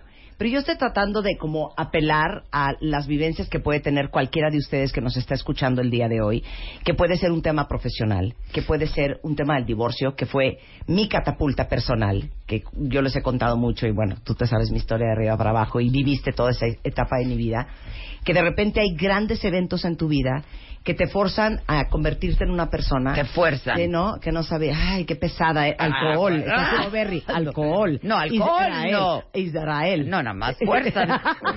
te forzan Fuerzan, chinga. me forzan Ay, es- Forza es Italia. cuando estamos solas es igualito Ay. o sea unas necedades se dice forzan forzan o fuerzan el genio de la lengua A ver. lo siguiente y te lo voy a leer A ver. ¿Es válido de las dos? Tras de que se te invita. Uno de los vicios del lenguaje más común son los barbarismos. Ok, tienes razón. Si es fuerza, Claro, fuerzan, claro. te fuerzan. Pero forzan Es un barbarismo Italia. muy común, dame el- Eso está el- muy bonito. cosa. Bueno, entonces, es que estamos en Facebook Live por si les interesa. No digan Ah, groserías. no, no vamos a decir groserías. Entonces, a lo que voy es a lo siguiente. Hay eventos en la vida, eventos que seguramente van a tener ustedes, que pasa una de dos cosas. O te catapultas a crecer y al siguiente nivel, que es lo que te está pasando a ti, es lo que estás haciendo tú. O nos quedamos a lo mejor como muchas mamás de, porque hace 40 años que se fue tu papá y nos dejó y Sí, de ahí no la sacan. Entonces, esta es una gran oportunidad y para mí, te lo juro, hija, que es un gran ejemplo tu historia profesional de que uno es más fuerte de lo que uno cree que es. Y este renacer tuyo con todo lo nuevo que estás haciendo ahorita y todo lo que vas a seguir haciendo los siguientes 20 años, esperemos retirarnos por ahí de los 60. Güey, sí, ya, no, 73. llegar a la edad de la jubilación. Exacto. Yo creo que es, pues es un gran acto de valentía y, y- y de demostrar este lo, lo rica que eres en tantas cosas, porque no porque es mi amiga y no porque es una persona con este nivel de perfil, pero eres una mujer súper disciplinada, súper chambeadora, too, own for, digo, too much for your own good, este, muy inteligente, muy capaz, este, y que eres un ejemplo para muchas otras mujeres en este país. No, ¿Viste hombre, que no había venido antes. ¿Cómo no había venido antes? Pero mira, ahora que hablas del divorcio y eso, por ejemplo, en el caso tuyo personal, yo creo que sí hay episodios en la vida de todos, de todos quienes nos están Claro. escuchando ahora, que te marcan, Claro, ¿no? claro. Por ejemplo, en mi caso, pues también fue mi divorcio, eh, la muerte de mi madre que me dolió. O sea, para mí fue un, o sea, fue ver la muerte, ¿sabes? O sea, de primera mano, por primera vez, y Claro. fue durísimo, fue brutal. En contraste, el nacimiento de mis hijos. O sea, es eso que te hace, ¿no? O evolucionar o Claro, no. claro. O involucionar, ¿sabes? Claro. Y, y la- perder el empleo, para quienes nos están oyendo, porque ahora que han habido tantos recortes en el país, es muy duro, ¿eh? Claro. Es una pérdida muy fuerte. ¿Por qué? Porque es lo que te da de alguna manera estabilidad. Digo, principalmente por el asunto económico. O sea, hay gente que vivimos de esto, ¿no? De, de lo que haces, pues. El 98% de la población en este país trabajamos por necesidad, ¿sabes? Entonces, perder el empleo te, te- o sea, es una desestabilización brutal. O sea, dices, llora. O sea, la renta se tiene que pagar, hija. O sea, no Claro. matter what. Y es un trancazo a la autoestima y es un trancazo a tu autopercepción. Claro, a tu no, todo. a todo. Y eso que yo tengo tra- bastante trabajado el ego, ¿eh? Pero sí es un, un golpe bastante duro. Claro. Y luego estás en cierta edad donde dices, bueno, pues yo, según yo, ya la, ya, ya, Ya estaba armada. ta- la traía armada, Y ¿no? controlada. Y te viene este pinche tsunami, que es un tsunami de todo tipo, emocional, físico, psicológico, de todo tipo, ¿no? Entonces dices, a ver, ¿qué hago con esto que me está pasando? ¿No? O sea, ya, estas son las cartas. no hay más. Pues hay que saberlas jugar, ¿no? Ahora, uno va aprendiendo en el camino también, ¿eh? O sea, yo creo que sí es un asunto de actitud, no me puedo morir. O sea, todavía hay chamacos que mantener y todavía yo tengo, si tengo vida, pues me tengo que mantener. Entonces, Y eso es de lo que hablamos mucho en el programa con todos los que pasan por aquí, cuentavientes, que es algo que hemos repetido cien veces, que es la resiliencia, o sea, la capacidad que tienes de resurgir. Y yo creo que este es un ejemplo que puede extrapolarse a cualquiera de sus grandes crisis en la vida, porque estabas casada durante 25 años y tenías ese nido seguro y de repente eh, el, el matrimonio ya no es una opción o porque te pintaron el cuerno, porque ya no funciona, por lo que sea, y tienes que salir Porque como no eres desnudo, feliz. claro, al mundo. O porque llevas 12 años en una compañía y porque estabas cobijada y porque hacías cierta costumbre y cierta familiaridad y ya sabes cómo operabas. o porque enviudaste. Claro, o, por lo que sea. Y, y, y en esta carrera, que, que tenemos un, un, un tiempo de vida que no es muy largo, y en donde en este país Yo no coincido específicamente- contigo, ahorita te digo por qué. No, bueno, porque, digo, Barbara Walters es muy No, celebrada es que yo y creo Diane que en esta Sawyer, pero aquí, profesión, si no ¿sabes? tienes nalgas y chichis es más complicado. Pues, pero nos operamos, ¿no? pues No, nos operamos, Pero a lo que voy ¿no? es que vivimos en un país No, sí, donde pero- hay pocos Pero medios. en esta profesión, sí. Es muy Yo complicado. creo que el, el tiempo no necesariamente juega en contra, ¿sabes? O sea, me parece muy bien que haya nuevas generaciones de todo, de todo, con las pompas y las chichis bien puestas, ¿no? Pero también no necesariamente en esta profesión el, el tiempo juega en contra, porque la experiencia también paga, ¿sabes? Sí, y estamos de acuerdo, pero estamos en un país en donde la oda a la juventud y a la belleza El es culto, bien sí, claro. hay un culto al eh, cuerpo y a la- Impresionante. y a la belleza. sobre- y, y aunque sean las noticias, porque allá en otros países, en Estados Unidos, por ponerle un lugar cerca, Barbara Walters se retiró casi casi a los 85 años. Y sigue haciendo Este, cosas. Y sigue haciendo cosas, o Diane Sawyer, o toda esta gente que ya... Y allá sí se aprecia mucho la edad. Este es un mercado no solamente competitivo desde el punto de vista generacional, pero dos, es un mercado bien chico.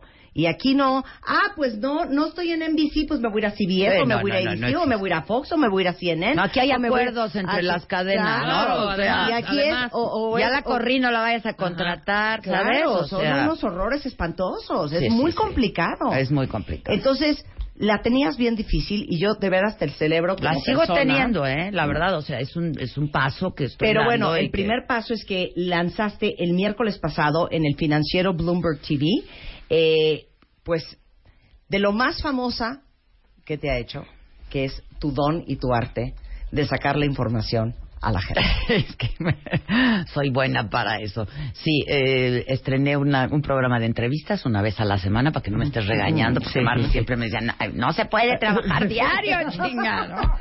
A las nueve y media de la noche. Nueve y media de la noche en el financiero Bloomberg TV, como dice la Marta. Este, es algo que yo disfruto muchísimo hacer. ¿No? Y, y tengo absoluta libertad para, para hacerlo. Eh, bueno, de hecho, hoy es el segundo programa. Hoy es Humberto Moreira. Hoy es Humberto Moreira. Humberto- Y de hablar de Humberto Moreira, ¿de qué, ¿De qué hablaríamos? o sea, y de ir, ¿quiénes diríamos, no? Este, no, mira, Humberto Moreira, van a decir que yo entrevisto puro malandrín, de Sí. hecho así empiezo la entrevista, Sí. ¿no? Este, pues es un ex gobernador de Coahuila, eh, ex líder nacional del PRI, ex presidiario, estuvo en la cárcel en España, le mataron a un hijo y ahora está de vuelta en el, en el escenario político porque quiere ser diputado local. Qué necedad, ¿no? ¿Con los pantalones de quién? Qué necedad, pero además acusado de enriquecimiento ilícito, de este nexos con el narcotráfico, exonerado de todo, también hay que decirlo, ¿no? Ujú, Ok. Como digo yo, lo que no significa que necesariamente no se haya chingado nada. Claro. Ahora, Significa le vas a preguntar lo- en la noche. Ya la grabé, ya la grabé. Ya, ya, yo sé, la grabé. Quería Eh, hacerlo natural. Como si Ah, no, orgánico, orgánico. No, ya la O sea, grabé. pero dime una cosa, Humberto. Si eres ratero, Ah. ¿cómo se le pregunta a alguien si robó?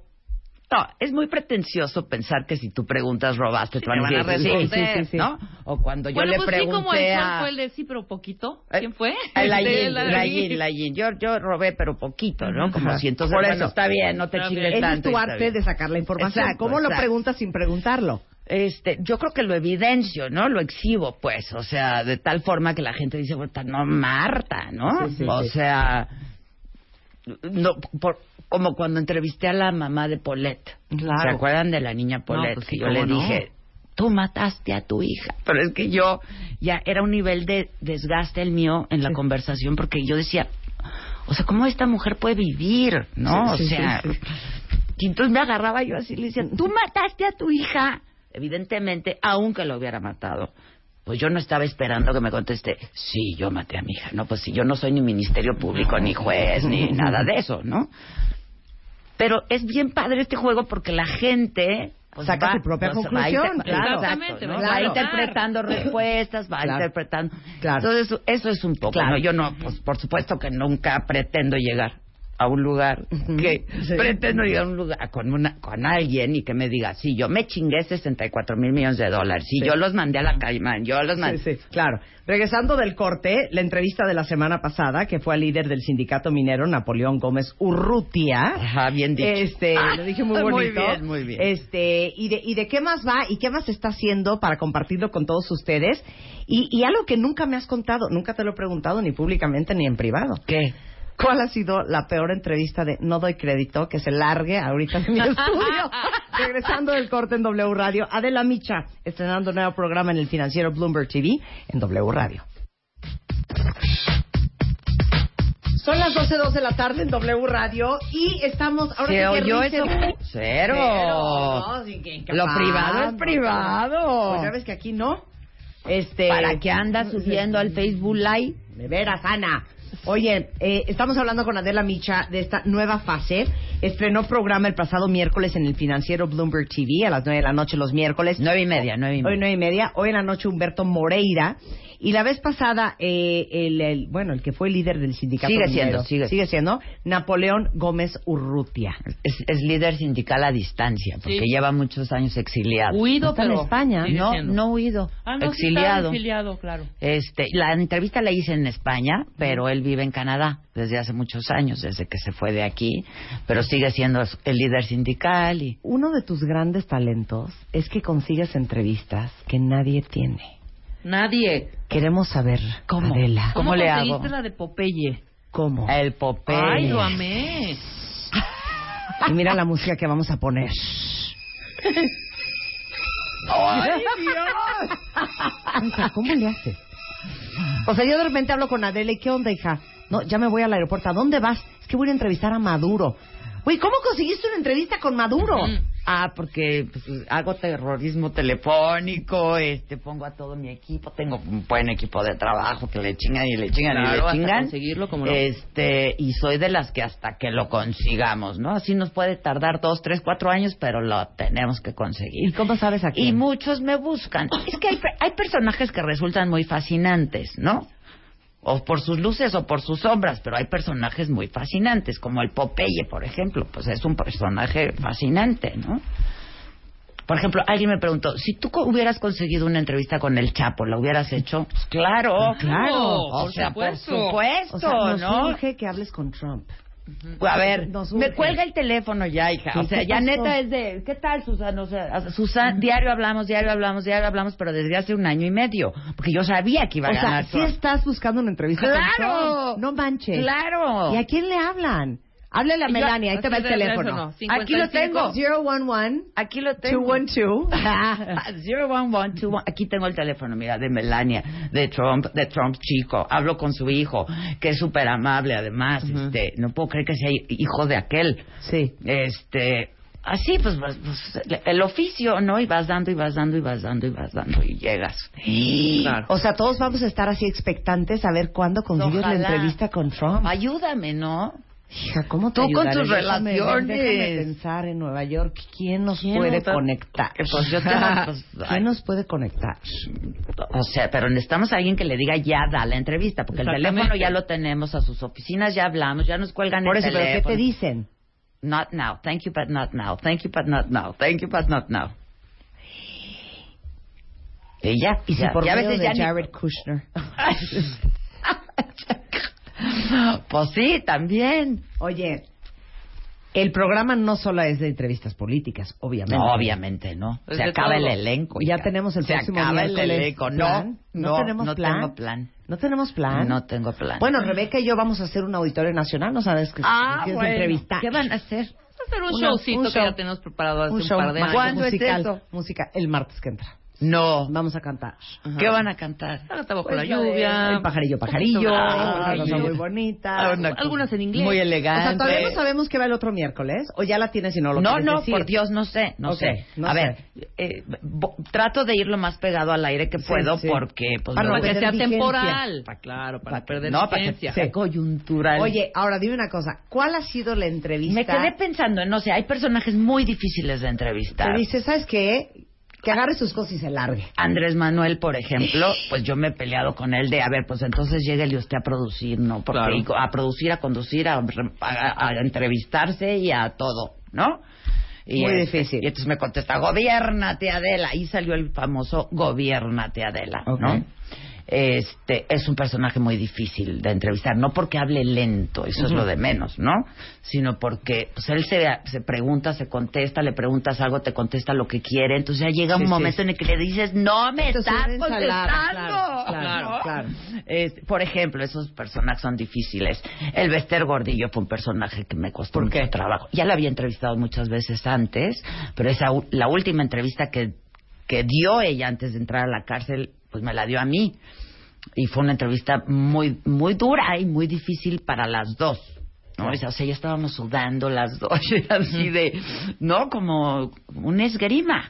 Este, pero eso te hace a un personaje muy fascinante, ¿no? La del Popeye, por ejemplo, ¿no? Pues, Tienes ahí a un sicario que le digo, ¿a cuántos has matado? De manera directa, 300. Sí. De manera indirecta, indirecta. como 3000, ¿no? Y le digo, y entonces ya, ya te reivindicaste, ¿no? Ya de repente eres bueno. Bueno, hay que darle oportunidad a la gente de, "Ah, yo no te Sí, creo sí, nada, sí. ¿no? Entonces, este, yo decía, puta, y, y es sicario, o sea, iban a estar. Ay, qué horror. Traía guardaespaldas, y ya sabes. Este, pero pues eso es lo que, lo- pues, te da adrenalina y te, te Bueno, Claro, el programa padre, es el ¿no? 160 de Sky, el 150 de Cablevisión, el 354 de Dish.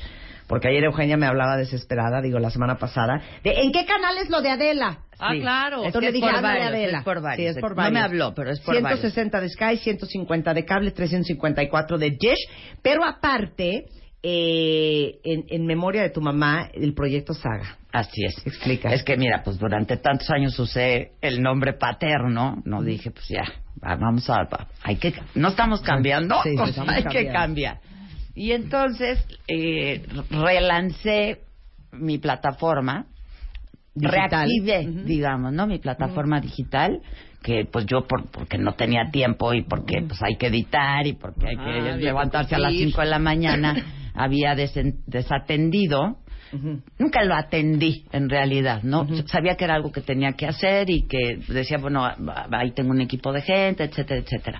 ¿Te acuerdas que hace como dos años te dije, Marta, quiero hacerlo, quiero Sí, hacerlo, sí, quiero sí, hacerlo, ayúdame, ayúdame, ayúdame? Nunca me ayudó un Claro carajo. que sí te ayudé. No me ayudaste. Le mandé al fulano que te iba a ayudar. Y nunca me ayudó tampoco Ah, el fulano claro, ese. Bueno, Julio. pero bueno, no importa.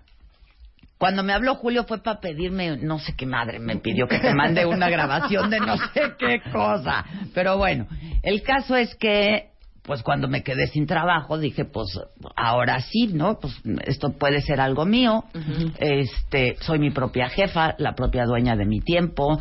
eh, porque cuando trabajo, a mí me preguntan que si censura y no, digo, trabajas para un lugar y hay ciertas cosas que sabes que se pueden y no se pueden hacer. Claro. Punto y se acabó, ya, no hay más. Este, y se vale, ¿no? O sea, lo que pasa es que aquí nos escandalizamos, pero pues en Estados Unidos Fox es de una manera y NBC es de otra y, y CNN de otra. y CNN de otra y está clarísimo y así es. Entonces, bueno, pues yo trabajé para una empresa con ciertos lineamientos y hotel a líneas Sí. ¿No? En ese sentido. Pero entonces de pronto, pues la libertad en ese sentido de ser, de hacer, de todo, es bien padre, ¿no? Y entonces decidí pues que era una buena manera de, este, Pues no salir, ronca la gana. ajá, y no, y no dejar de hacer lo que me Claro, gusta. ¿Me claro. explico? Ahora, Entonces es, en, en, en línea es... Eh, saga, ¿Cómo? La saga se llama. Se llama La Saga. La, la saga. Mi punto com. plataforma, sí, La saga.com, saga con S. Saga con eso. Y bueno, tiene, arrancó el 15, tienes, eh, bueno, es el portal con colaboraciones de mucha gente. Ajá, de mucha ¿no? gente. Tengo un súper equipo de gente trabajando. Es como una revista, digamos, entonces hay de todo. Y yo estoy haciendo el Facebook Live todos los días, 7 de la noche. En la saga. En la Facebook. saga, Muy Facebook. bien. En Facebook. Entiendo que es el primer programa en México que se transmite por Facebook Live. Muy bien. Está padre, ¿no? Siete de la noche para que no se la vayan a perder. Tenemos examen sorpresa para Adela. A ver, viene. vas a ir invicta. Suéltala. Mi Willy, examen sorpresa. Examen sorpresa. Venga. Examen. Sorpresa. Examen. Sorpresa. Examen. Sorpresa. Examen. Sorpresa. Examen sorpresa con Marta de Baile. Ok, en este momento, Adela, te pedimos que pongas atención. Pero déjalo a Rebeca- mis manos, por ¿No? lo menos, ¿no? Ah, sí, tú tienes que Sí, escoger. déjalo Ok, a mis Rebeca manos. Mangas te va a explicar las reglas de este A juego. ver, ¿cuál es la a dinámica? explicarlos. Ponme A una música de explicación de reglas, por favor. Por favor. Las reglas, normas, indicaciones, instrucciones. Nada más que conmigo las reglas cambian. Exacto. Son las siguientes. Hay en ese plato, vasija, vasón, charola, Contenedor. hay- contenedor, hay muchas palabras. ok. Esto se llama un matamesta de sinónimos. Ándale. Porque veo que gustas del sinónimo. Pero es que no es cierto, abusa, pero bueno, no gusta, importa. Claro que es cierto. Para Y nada. que es broma. Tú eres de... Porque en la actualidad hay hechos que indignan, inquietan, sorprenden. ¿Y dónde están los sinónimos? Pues indignan, inquietan y sorprenden y Indignan, divierten. Es como lo mismo. No es cierto. claro que eres de sinónimos, hija. claro que no. Es que ¿dónde están los sinónimos? Ah, en ahí? esta no. Este, porque es que lo escribieron. Pero- Ah, no, no, no. Pero- Pero, Claro que- bueno, no importa, juguemos. Hija, claro que eres de Que sinónimos. no, pues. Bueno, no nos vamos Cada a palabra tiene un concepto. No, pero tú Bueno, eres de... Vamos a hablar con... Soy, el- soy de adjetivos. Sí. Podemos Porque hablar no necesariamente Bueno, son ya sinónimos. entendiste. ¿Por qué destruir Bueno, el juego? por eso. ¿Sabes a ¿Sabes quién me encontré Ya el no vamos día? a jugar. Ya no vamos a jugar. ¿Sabes a quién me encontré el otro día en Miami? ¿A quién? Alexis. Alexis ¡Núñez! ¡Qué risa! ¿Cómo Claro, nos hemos a ver. acordado? Ok, a ver. ¿Qué éramos nosotros? Ok, entonces, Entonces, vuelve a lo- dar la Lo, norma. inc- lo padre sería, o sea, cada quien saca un papelito, la invitada es Adela, arranca Adela. Por cada sinónimo es un punto. Al final vayan contando, por favor. Quien tenga la mayoría de puntos entre Adela, Marta y yo es la triunfadora. Ok. De ganar, Marta, no sé si De no. ganar, ¿tú qué regalarías? Yo voy a regalar un viaje a París para dos personas, todo pagado, eh, por Aeroméxico. Pero ¿quiénes son las dos personas? Ah, pues No, las, pues las la- que- la- las que las que jueguen con Jueguen nosotros. con. Los sinónimos. No, es que tú eres una marchante, hija. Ah, Yo voy a regalar un, cafecito en mi casa. Ah, mira. Muy bien. Muy digno, muy digno. Yo puedo hacer pues, una cena, una cenita para dos personas en el lugar que quiera. Ok, Perfecto. muy bien. Venga. Ahí está, empieza Ok. Adela. ¿Cómo no? A jugar. Pero tienes que decir, and the word is.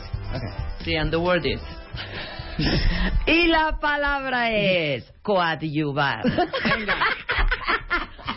Adelante, arranca. Adelante, corre tiempo. Espérate, es que me caga esta palabra. A ver, La va, odiamos. es rápido. Venga. Ok, coadyuvar, ayudar, apoyar, eh, ayudar, apoyar, asistir, eh, apoyar, asistir, ayudar. Se acabó el tiempo. Tres. Se acabó el tiempo. Bien, Adela, tres. ¿Tres, hija? Ok. Para que veas que no soy de sinónimo. A ver, ok, Tú, voy yo. vas contando. Voy yo. Vas, Marta. Ok. La palabra es Venga. suponer. Ajá. No, no empieza a corregir, ¿eh? Suponer. Imaginar. Creer. Imaginar. Creer. Suponer. Pensar como que sí. Esa no se vale. Tres. Ya. Tres. Ah, Va, va, Rebeca. Pensar como que sí. Estuvo preciosa. Vas. La palabra es ladrón, Ok. caco, ratero, malandrín. Caco, ratero, malandrín. Ya nos chingó. Eh, ca- espérate, caco, ratero, malandrín. Pues espérate, espérate, espérate. Este, amante de lo ajeno. Amante de lo ajeno. No, sí se vale. Tres. Tres. Nada. Yo sí le valdría el amante de lo ajeno. ¿No dijiste ladrón? Es que la palabra es ladrón. Ah, soy Sí, güey. Ratero, malandrín, caco. Tres. Dije. Salta para atrás, come cuanto hay. Cuando hay. Ok, venga. Venga. Ay, Dios mío. No, ni estés pensando. Vas, di la palabra. Ah, ya. Ya. Y la palabra es legislador, malandrín, ratero, ladrón. Hijo de su. Hijo de su. Come cuanto hay. Salta para atrás. Huevón, Diez. perezoso. Eso es delicioso. Ok, voy yo. Ay, me la saqué. Híjole, te la Sí, sacaste. Me debes mi pinche viaje a París. Ok, la palabra es analizar.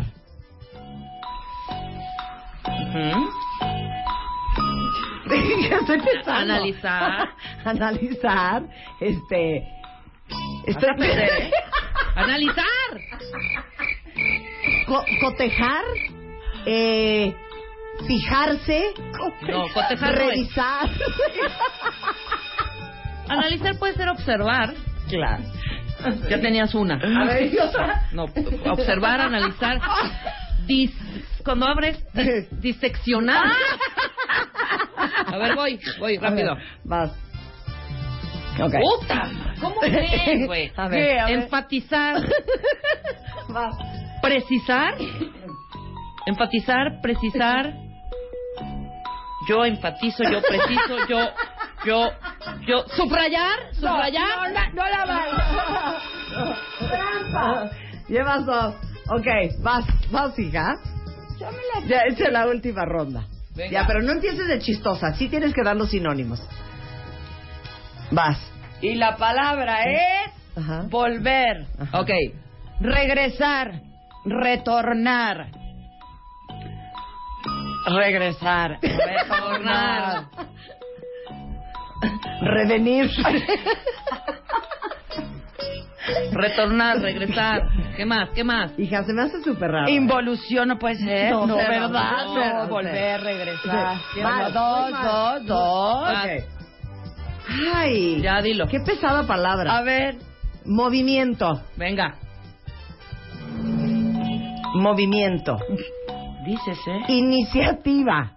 O sea, movimiento estudiantil, por ejemplo. No, es de movimiento. No, no, Movimiento. De movimiento moverse. Es un movimiento. mue- moverse. Ok, movimiento. Ajá. Acción.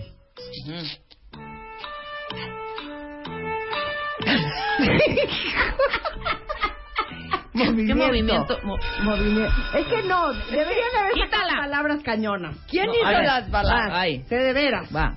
¿Qué son esas palabras? Esta es la última, ¿eh? Y ya todo el mundo vota. ¿Quién ganó? No, no sé, aquí no hay de votar, yo ya me la. Celular. Teléfono. Móvil. Aparato de comunicación. No, porque ese puede ser un Claro. telégrafo. Móvil. Teléfono. No, porque puede ser un teléfono Ah, de sí. casa. No, porque puede ser. Todo va a ser porque puede ser. Espérate, ¿por qué necesariamente celular tiene que ser de teléfono? Ay, sí, ahorita. Mitocondria. bueno, pues. Claro, puede uno tomarla como quiera. Ay, me hubieran dicho. Ok. Mitocondria. Ok. Hipocondria. La gente vota. La Linfocitos. Gente vota. La gente vota. Les vamos a mandar la encuesta, pero queremos una clase de tu parte. No, la gente no vota. Yo La ya gente gané, vota, ¿qué te pero, pasa, pero si saben sumar y restar. La gente vota. Ah, ¿Qué? 5, 2. ¿Quién ganó? 3, 2, 1, 3, 2, 2. Ganó Adela. Café en casa de Adela. Café en casa de Adela. No es Claro, como tú cierto. ganaste, tú das el café en tu casa. Pero yo con mucho gusto las invito. Yo pensé que ya me había ganado el viaje a París por Aeroméxico, dos personas, primera clase.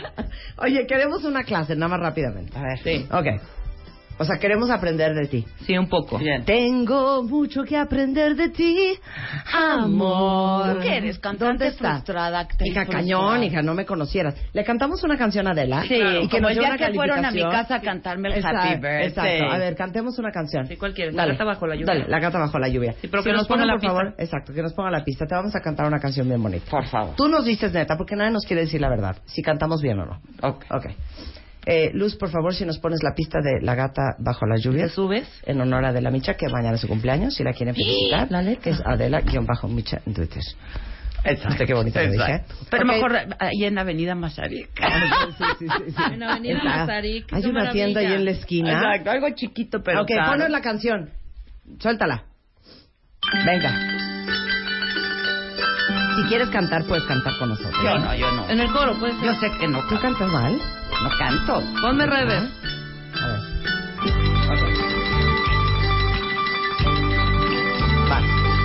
Amor, tranquilo, no te voy a molestar. Mi suerte estaba echada, ya lo ves. Y sé que hay un torrente dando vueltas por mi mente. Amor, lo nuestro solo fue casualidad. La misma por el mismo bulevar. No temas, no hay cuidado, no te culpo del pasado. Ya lo ves, la vida es así. Tú te vas y yo me quedo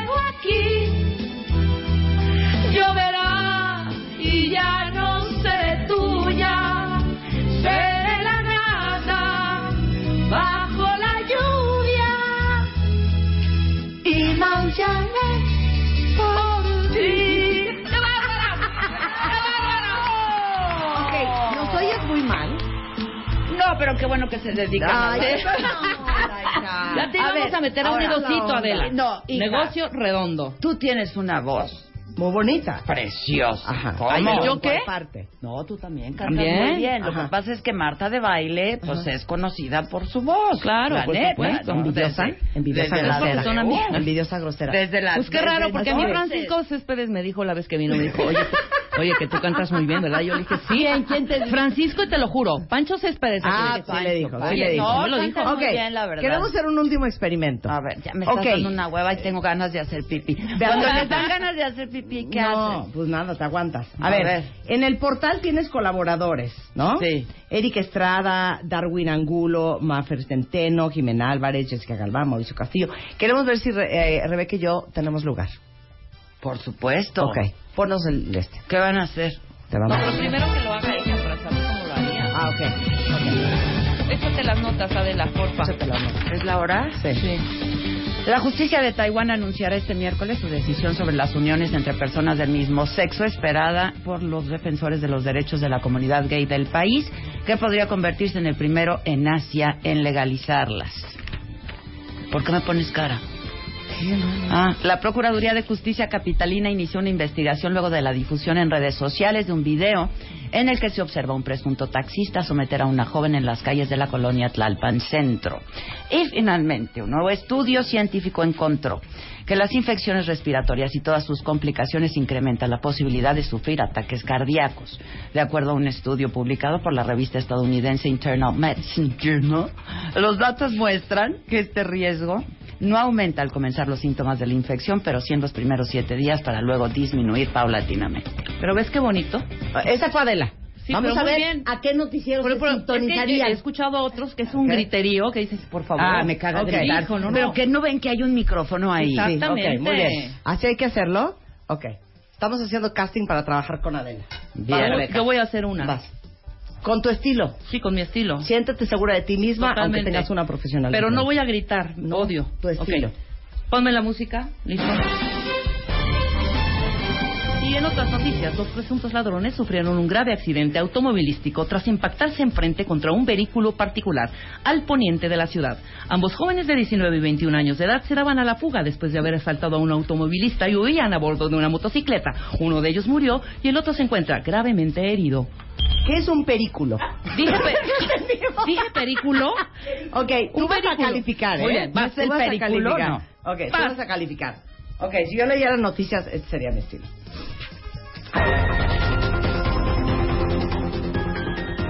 La justicia de Taiwán anunciará este miércoles su decisión sobre las uniones entre personas del mismo sexo, esperada por los defensores de los derechos de la comunidad gay del país, que podría convertirse en el primero en Asia en legislarlas. ¡Ay, ese estilo!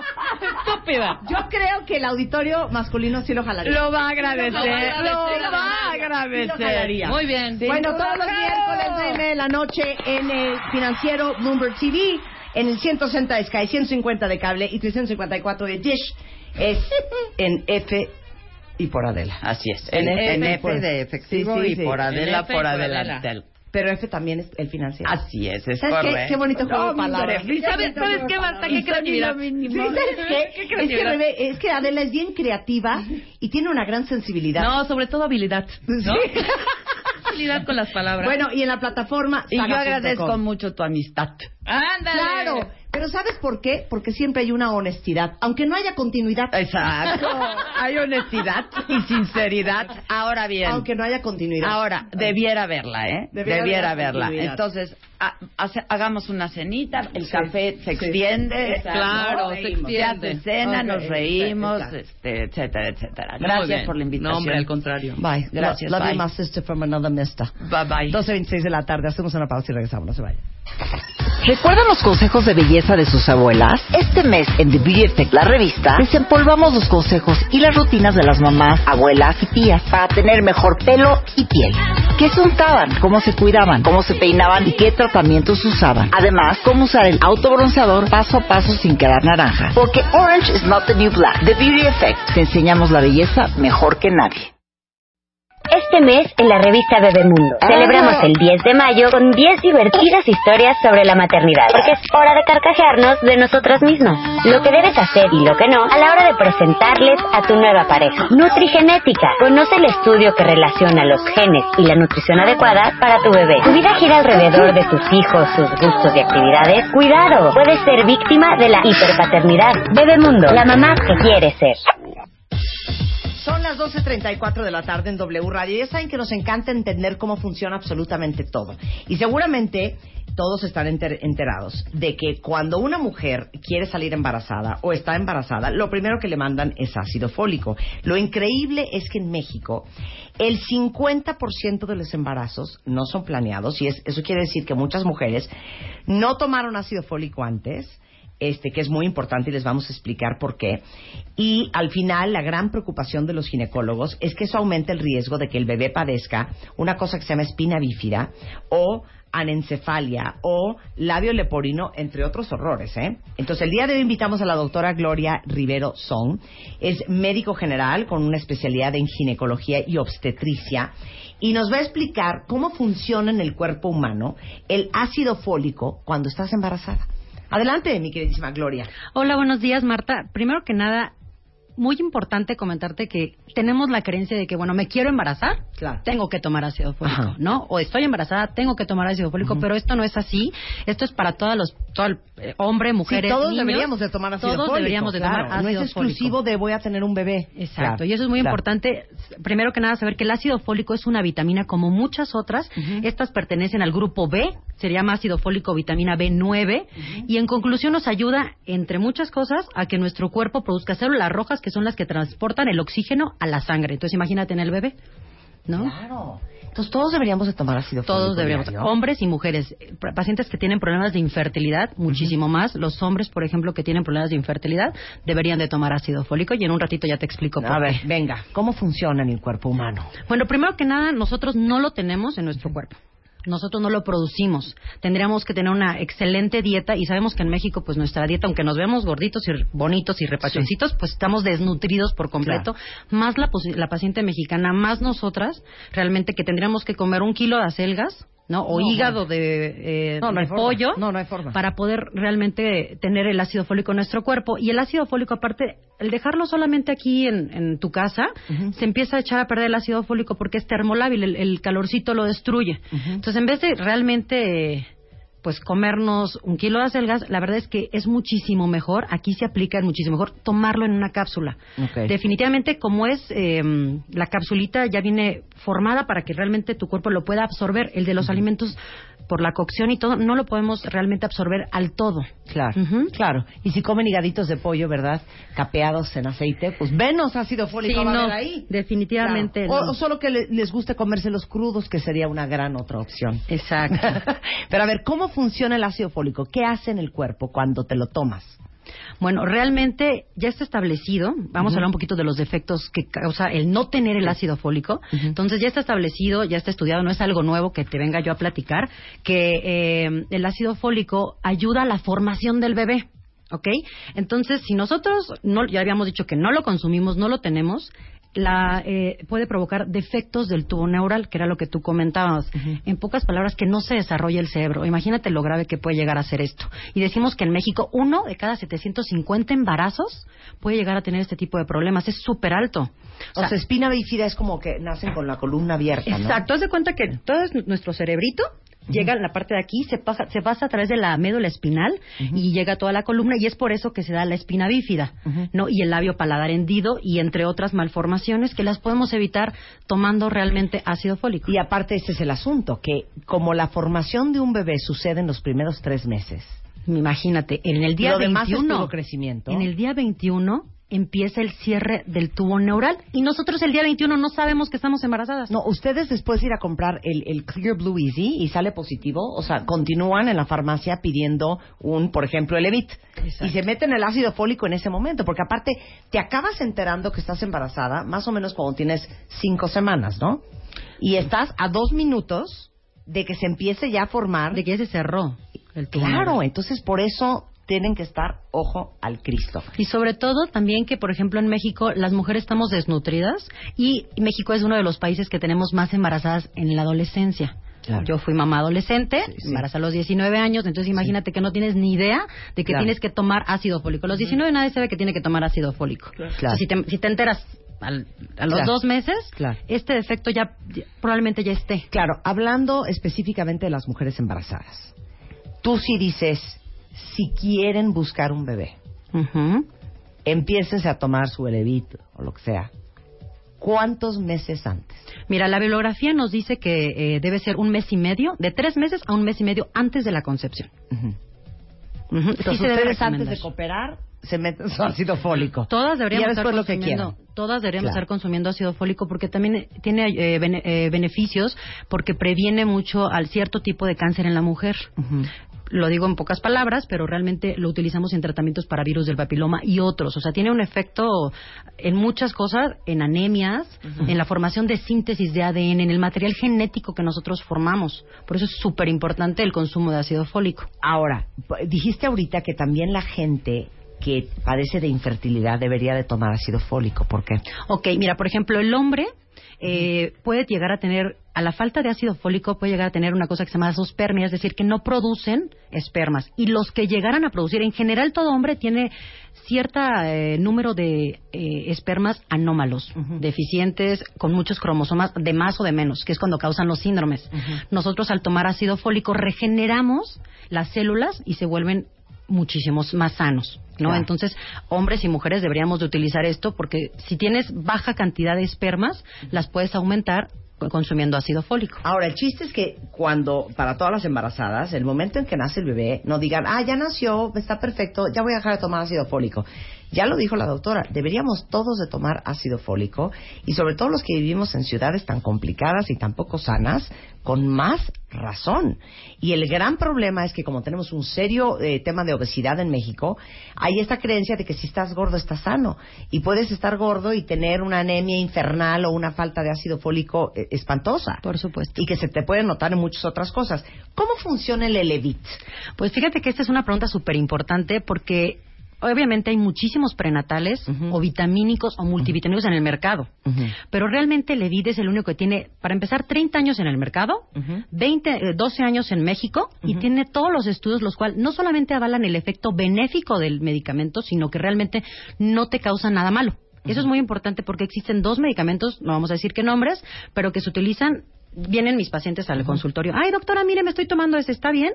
Y realmente ya se comprobó que esos, aunque están fuera del mercado, los siguen vendiendo las farmacias y ya se comprobó que tienen efectos adversos en el bebé. No, Entonces, súper, exacto. Ajá. Entonces, es súper importante que sepamos qué medicamento como doctores recetamos para que nuestro Claro. bebé podamos asegurar el desarrollo de nuestro bebé. Pero el Elevit es solamente puro ácido fólico. No, tiene muchos, eh, tiene otras vitaminas, vitamina A, vitamina B6, B12, tiene muchas otras.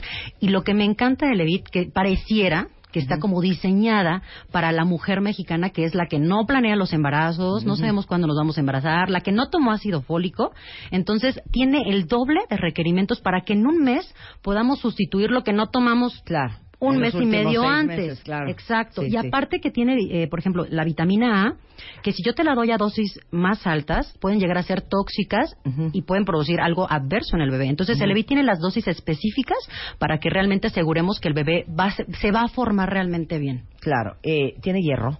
Tiene hierro. Tiene hierro. Exacto. Muy importante, porque Sí, aquí en por hay supuesto. mucha anemia. Exacto. ¿Cuántas nos tomamos al día? Ya te vamos a obedecer. Ah, ok. Hombres y mujeres. Bueno, la dosis que, que indica las guías son de 400 microgramos. Sí, obviamente lo tomamos antes del embarazo, Sí. pero el EVI tiene el doble, entonces tiene 800 microgramos. Se, se considera que una tableta al día es más que suficiente. Ah, no más de perfecto. No es de, mira, te vas a tomar dos en la mañana. Ay, no. Luego a mediodía te tomas una. Luego partes una a la mitad. a la- a- Ay, no, no, no. No. Una y ya. Una y listo. Y tan tan se acabó. Exacto. Durante ¿A todo el de embarazo, antes. Realmente no tiene, por ejemplo, en los niños, en teoría, si nuestra mamá, nosotras, después de que estamos con el bebito, eh, consumimos el ácido fólico, no hay necesidad de dárselo al bebé. Pero en los primeros cinco años se recomienda también a los bebés el, el consumo de ácido fólico por aparte, al menos que realmente tengan una super dieta balanceada, ¿no? Claro, exacto. Bueno, el Evita, aparte de, que es el número uno en el mundo, eh, lo venden en cualquier farmacia, cualquier este, tienda Sí. de autoservicio. Ahí lo encuentran. Es el Evit con B chica. Y ya saben, es muy fácil, una al día. Y si ustedes creen que pueden salir embarazadas, tres meses antes. Se ponen las pilas. Muchas gracias. Un placer tenerte aquí, Gloria. Muchas gracias a ti. Son 12.43 de la tarde en W Radio. Oigan, viene una carrera este, a la cual los queremos invitar, que está organizando la Asociación de Fibrosis Quística en colaboración con la Sociedad Médica del Hospital ABC, del cual saben ustedes que somos muy amigos. Y, y lo increíble de esto es que a lo mejor no sabían la estadística, pero hay alrededor de 400 niños que nacen en México todos los años con fibrosis quística y la mayoría se muere antes de cumplir los cuatro años de edad por complicaciones respiratorias, por desnutrición. Y queremos hacer conciencia de este problema. Invitamos el día de hoy al doctor Héctor Sánchez Castillo, miembro del Consejo de la Asociación Mexicana de Fibrosis Quística y coordinador de la quinta carrera de convivencia anual. Yo amo a alguien con fibrosis quística y Elvira Melo, coordinadora de atención a pacientes de la Asociación Mexicana de Fibrosis Quística, que tienes una hija con fibrosis quística. Así es, Marta. Es, es, es común que diagnostiquen tarde o mal diagnostiquen la fibrosis quística y explícanos lo que es. Ok, es muy común que no la diagnostiquen a tiempo. Afortunadamente, hoy, a partir de septiembre del año pasado, se está haciendo la prueba de tamiz neonatal ampliado eh, en el sector salud. Entonces, se incluyó fibrosis quística dentro de las cinco eh, pruebas que se están haciendo de tamizaje. Entonces, bueno, esto mejora un poco los tiempos de diagnóstico. El- la edad promedio de diagnóstico en México es de dos años y medio, cuando debería de ser seis meses, como en Estados Unidos. Eh, en, en mi caso particular fue este, terrible, o sea, no es que no haya eh, tenido síntomas mi hija desde el principio, desde eh, aproximadamente los tres meses empezó a tener falla en el crecimiento y demás, y se diagnosticó hasta los 16 años. ¿Qué? Sí, sí, ¿De sí. qué me estás hablando, Elvira? De una terrible falta de conocimiento de parte de los No, médicos. espérate, pausa, abrimos corchete informativo. ¿Qué es la fibrosis quística? Ok, fibrosis quística es una enfermedad genética. Eh, es, eh, lo que sucede es que se transportan de manera diferente el agua y las sales a nivel celular. Entonces, eh, todas las secreciones del organismo son mucho más espesas y pegajosas de lo normal. Afecta fundamentalmente el aparato respiratorio y el aparato digestivo. Y también el sudor es mucho más salado de lo normal.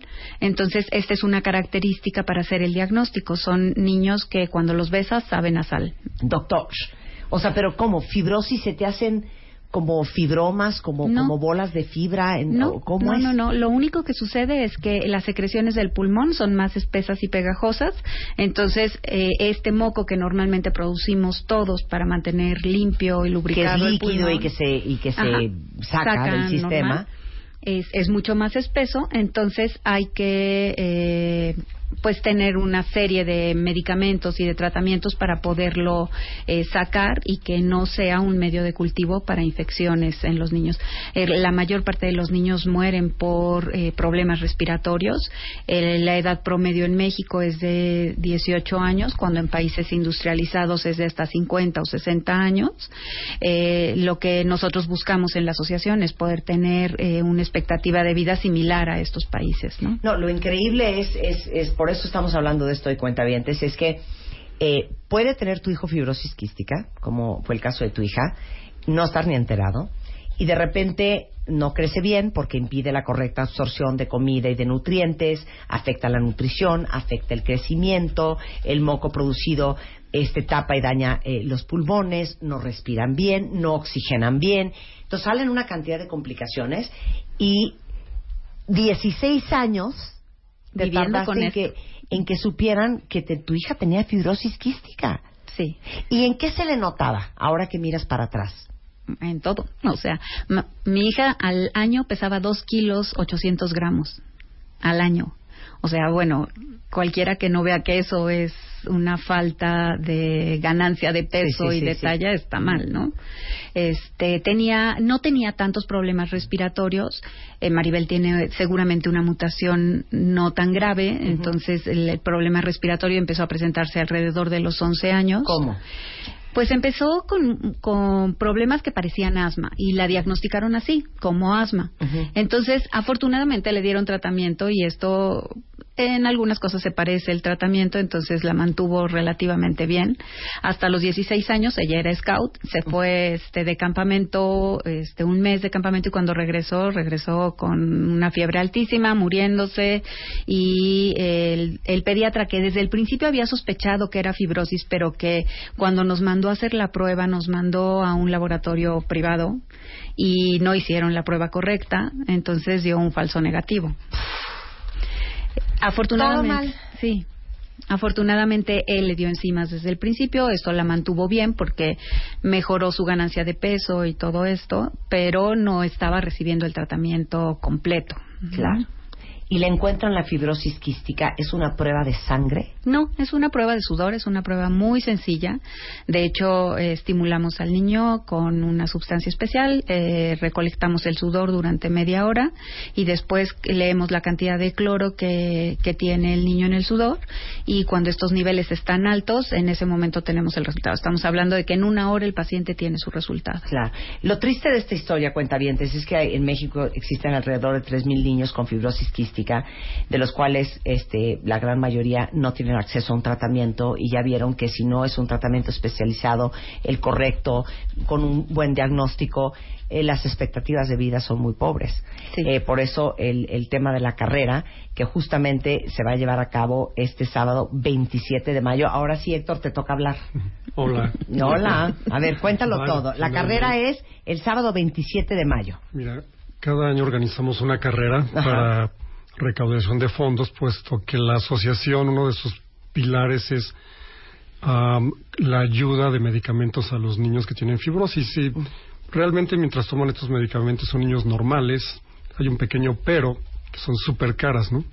Entonces muchos niños no tienen la seguridad social, otros niños necesitan la rehabilitación diaria, otros niños, sus papás necesitan muchos tips de nutrición, apoyo emocional, muchos temas que las instituciones de salud realmente, aunque hacen milagros, de repente pues no se pueden estirar tanto, ¿no? Claro, no se dan abasto. Entonces, eh, si tomamos en cuenta que cada día nace un niño con fibrosis quística y que cada de todos los mexicanos que somos, uno de cada 60 son portadores de ese gen, pues te imaginas que cada año se incorporan 365 claro. niños con fibrosis, de los cuales son diagnosticados aprox el 10%, porque a los doctores se les olvida en su lista de enfermedades. No está la fibrosis este, en su se mente. les borra el chip. Primero son resfriados, alergias, bronquitis, asmas, todo. Y ya cuando le dieron toda la farmacia, ups. Y después los hospitales, como es una, es una prueba muy sencilla, pero de mucha técnica, entonces requiere una, una gente muy preparada, un instrumental muy eh, especializado y que es muy sencilla. Entonces, ¿qué hacemos pues, con esta carrera? Eh, recaudamos fondos para todas estas actividades que son ya de detalle.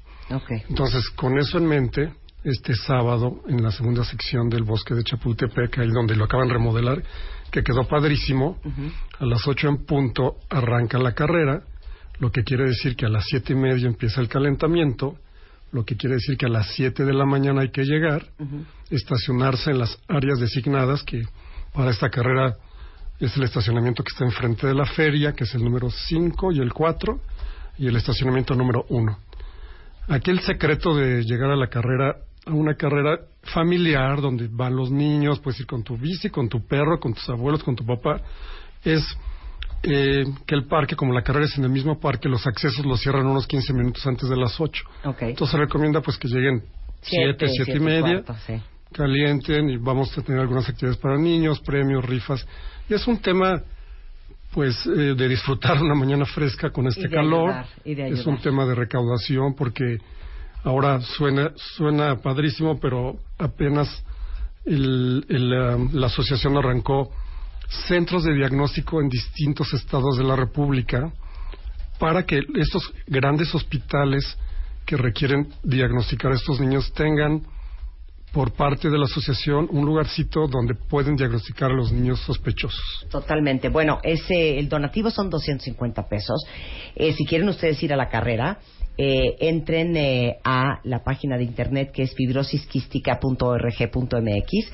De todos modos, toda la información la pueden también pedir a través del mail web arroba fibrosisquística.org.mx. ¿Es correcto? Eh, la, la manera así fácil es el Facebook. En el Facebook pones, pones Asociación Mexicana de Fibrosis Quística, te aparece la foto de la carrera, le haces clic y ahí aparece inscríbete y ya se inscriben. Es una manera bastante Claro, y lo más increíble es que tú, obviamente, todo lo recaudado para los programas de diagnóstico oportuno, para la atención a los pacientes con más necesidad en México, así como toda la capacitación a médicos y personal de salud, entre otras cosas. Entonces, los invitamos, eh, ahorita les mando en el timeline de Twitter esta carrera que es este sábado 27 de mayo en la segunda sección de Chapultepec. Esperamos verlos a muchos. Les doy el teléfono de la para la inscripción es 55 11 14 98 Y este y bueno, si tienen oportunidad de estar, miren, más que agradecidos. Pues muchas gracias Elvira y muchas gracias Héctor. Muchas, gracias, a ti. No, qué gran Mm. labor y, y qué buen tema, ¿eh? Vamos a explorar más este tema de la fibrosis quística.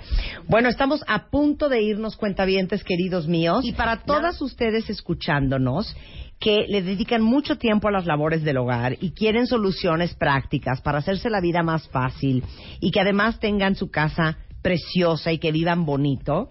Este, una opción buenísima, porque yo vivo trastornada y enamorada de los productos que venden Betterware.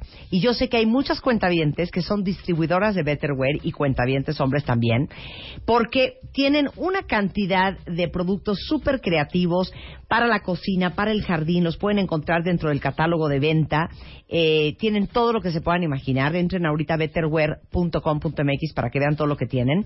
Y lo único que tienen que hacer es buscar a su distribuidora más cercana para que les enseñe el catálogo, ustedes le piden lo que quieren, se los lleva a su casa, o otra opción, y que es un muy buen negocio, es que si ustedes quieren ganar un dinero extra, también pueden convertirse en una distribuidora oficial Betterware y comenzar su negocio propio con muy buenas ganancias, siendo dueñas de su tiempo, con muy buenos premios, viajes y beneficios.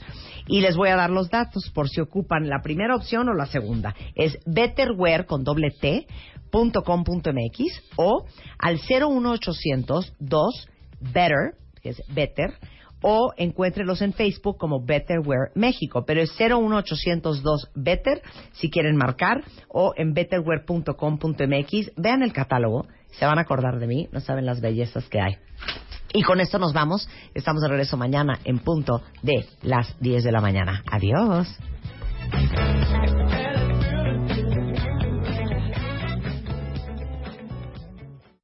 ¿Recuerdan los consejos de belleza de sus abuelas? Este mes en The Beauty Effect, la revista, desempolvamos los consejos y las rutinas de las mamás, abuelas y tías para tener mejor pelo y piel. ¿Qué se untaban? ¿Cómo se cuidaban? ¿Cómo se peinaban? ¿Y qué tratamientos usaban? Además, cómo usar el autobronceador paso a paso sin quedar naranja. Porque orange is not the new black. The Beauty Effect. Te enseñamos la belleza mejor que nadie.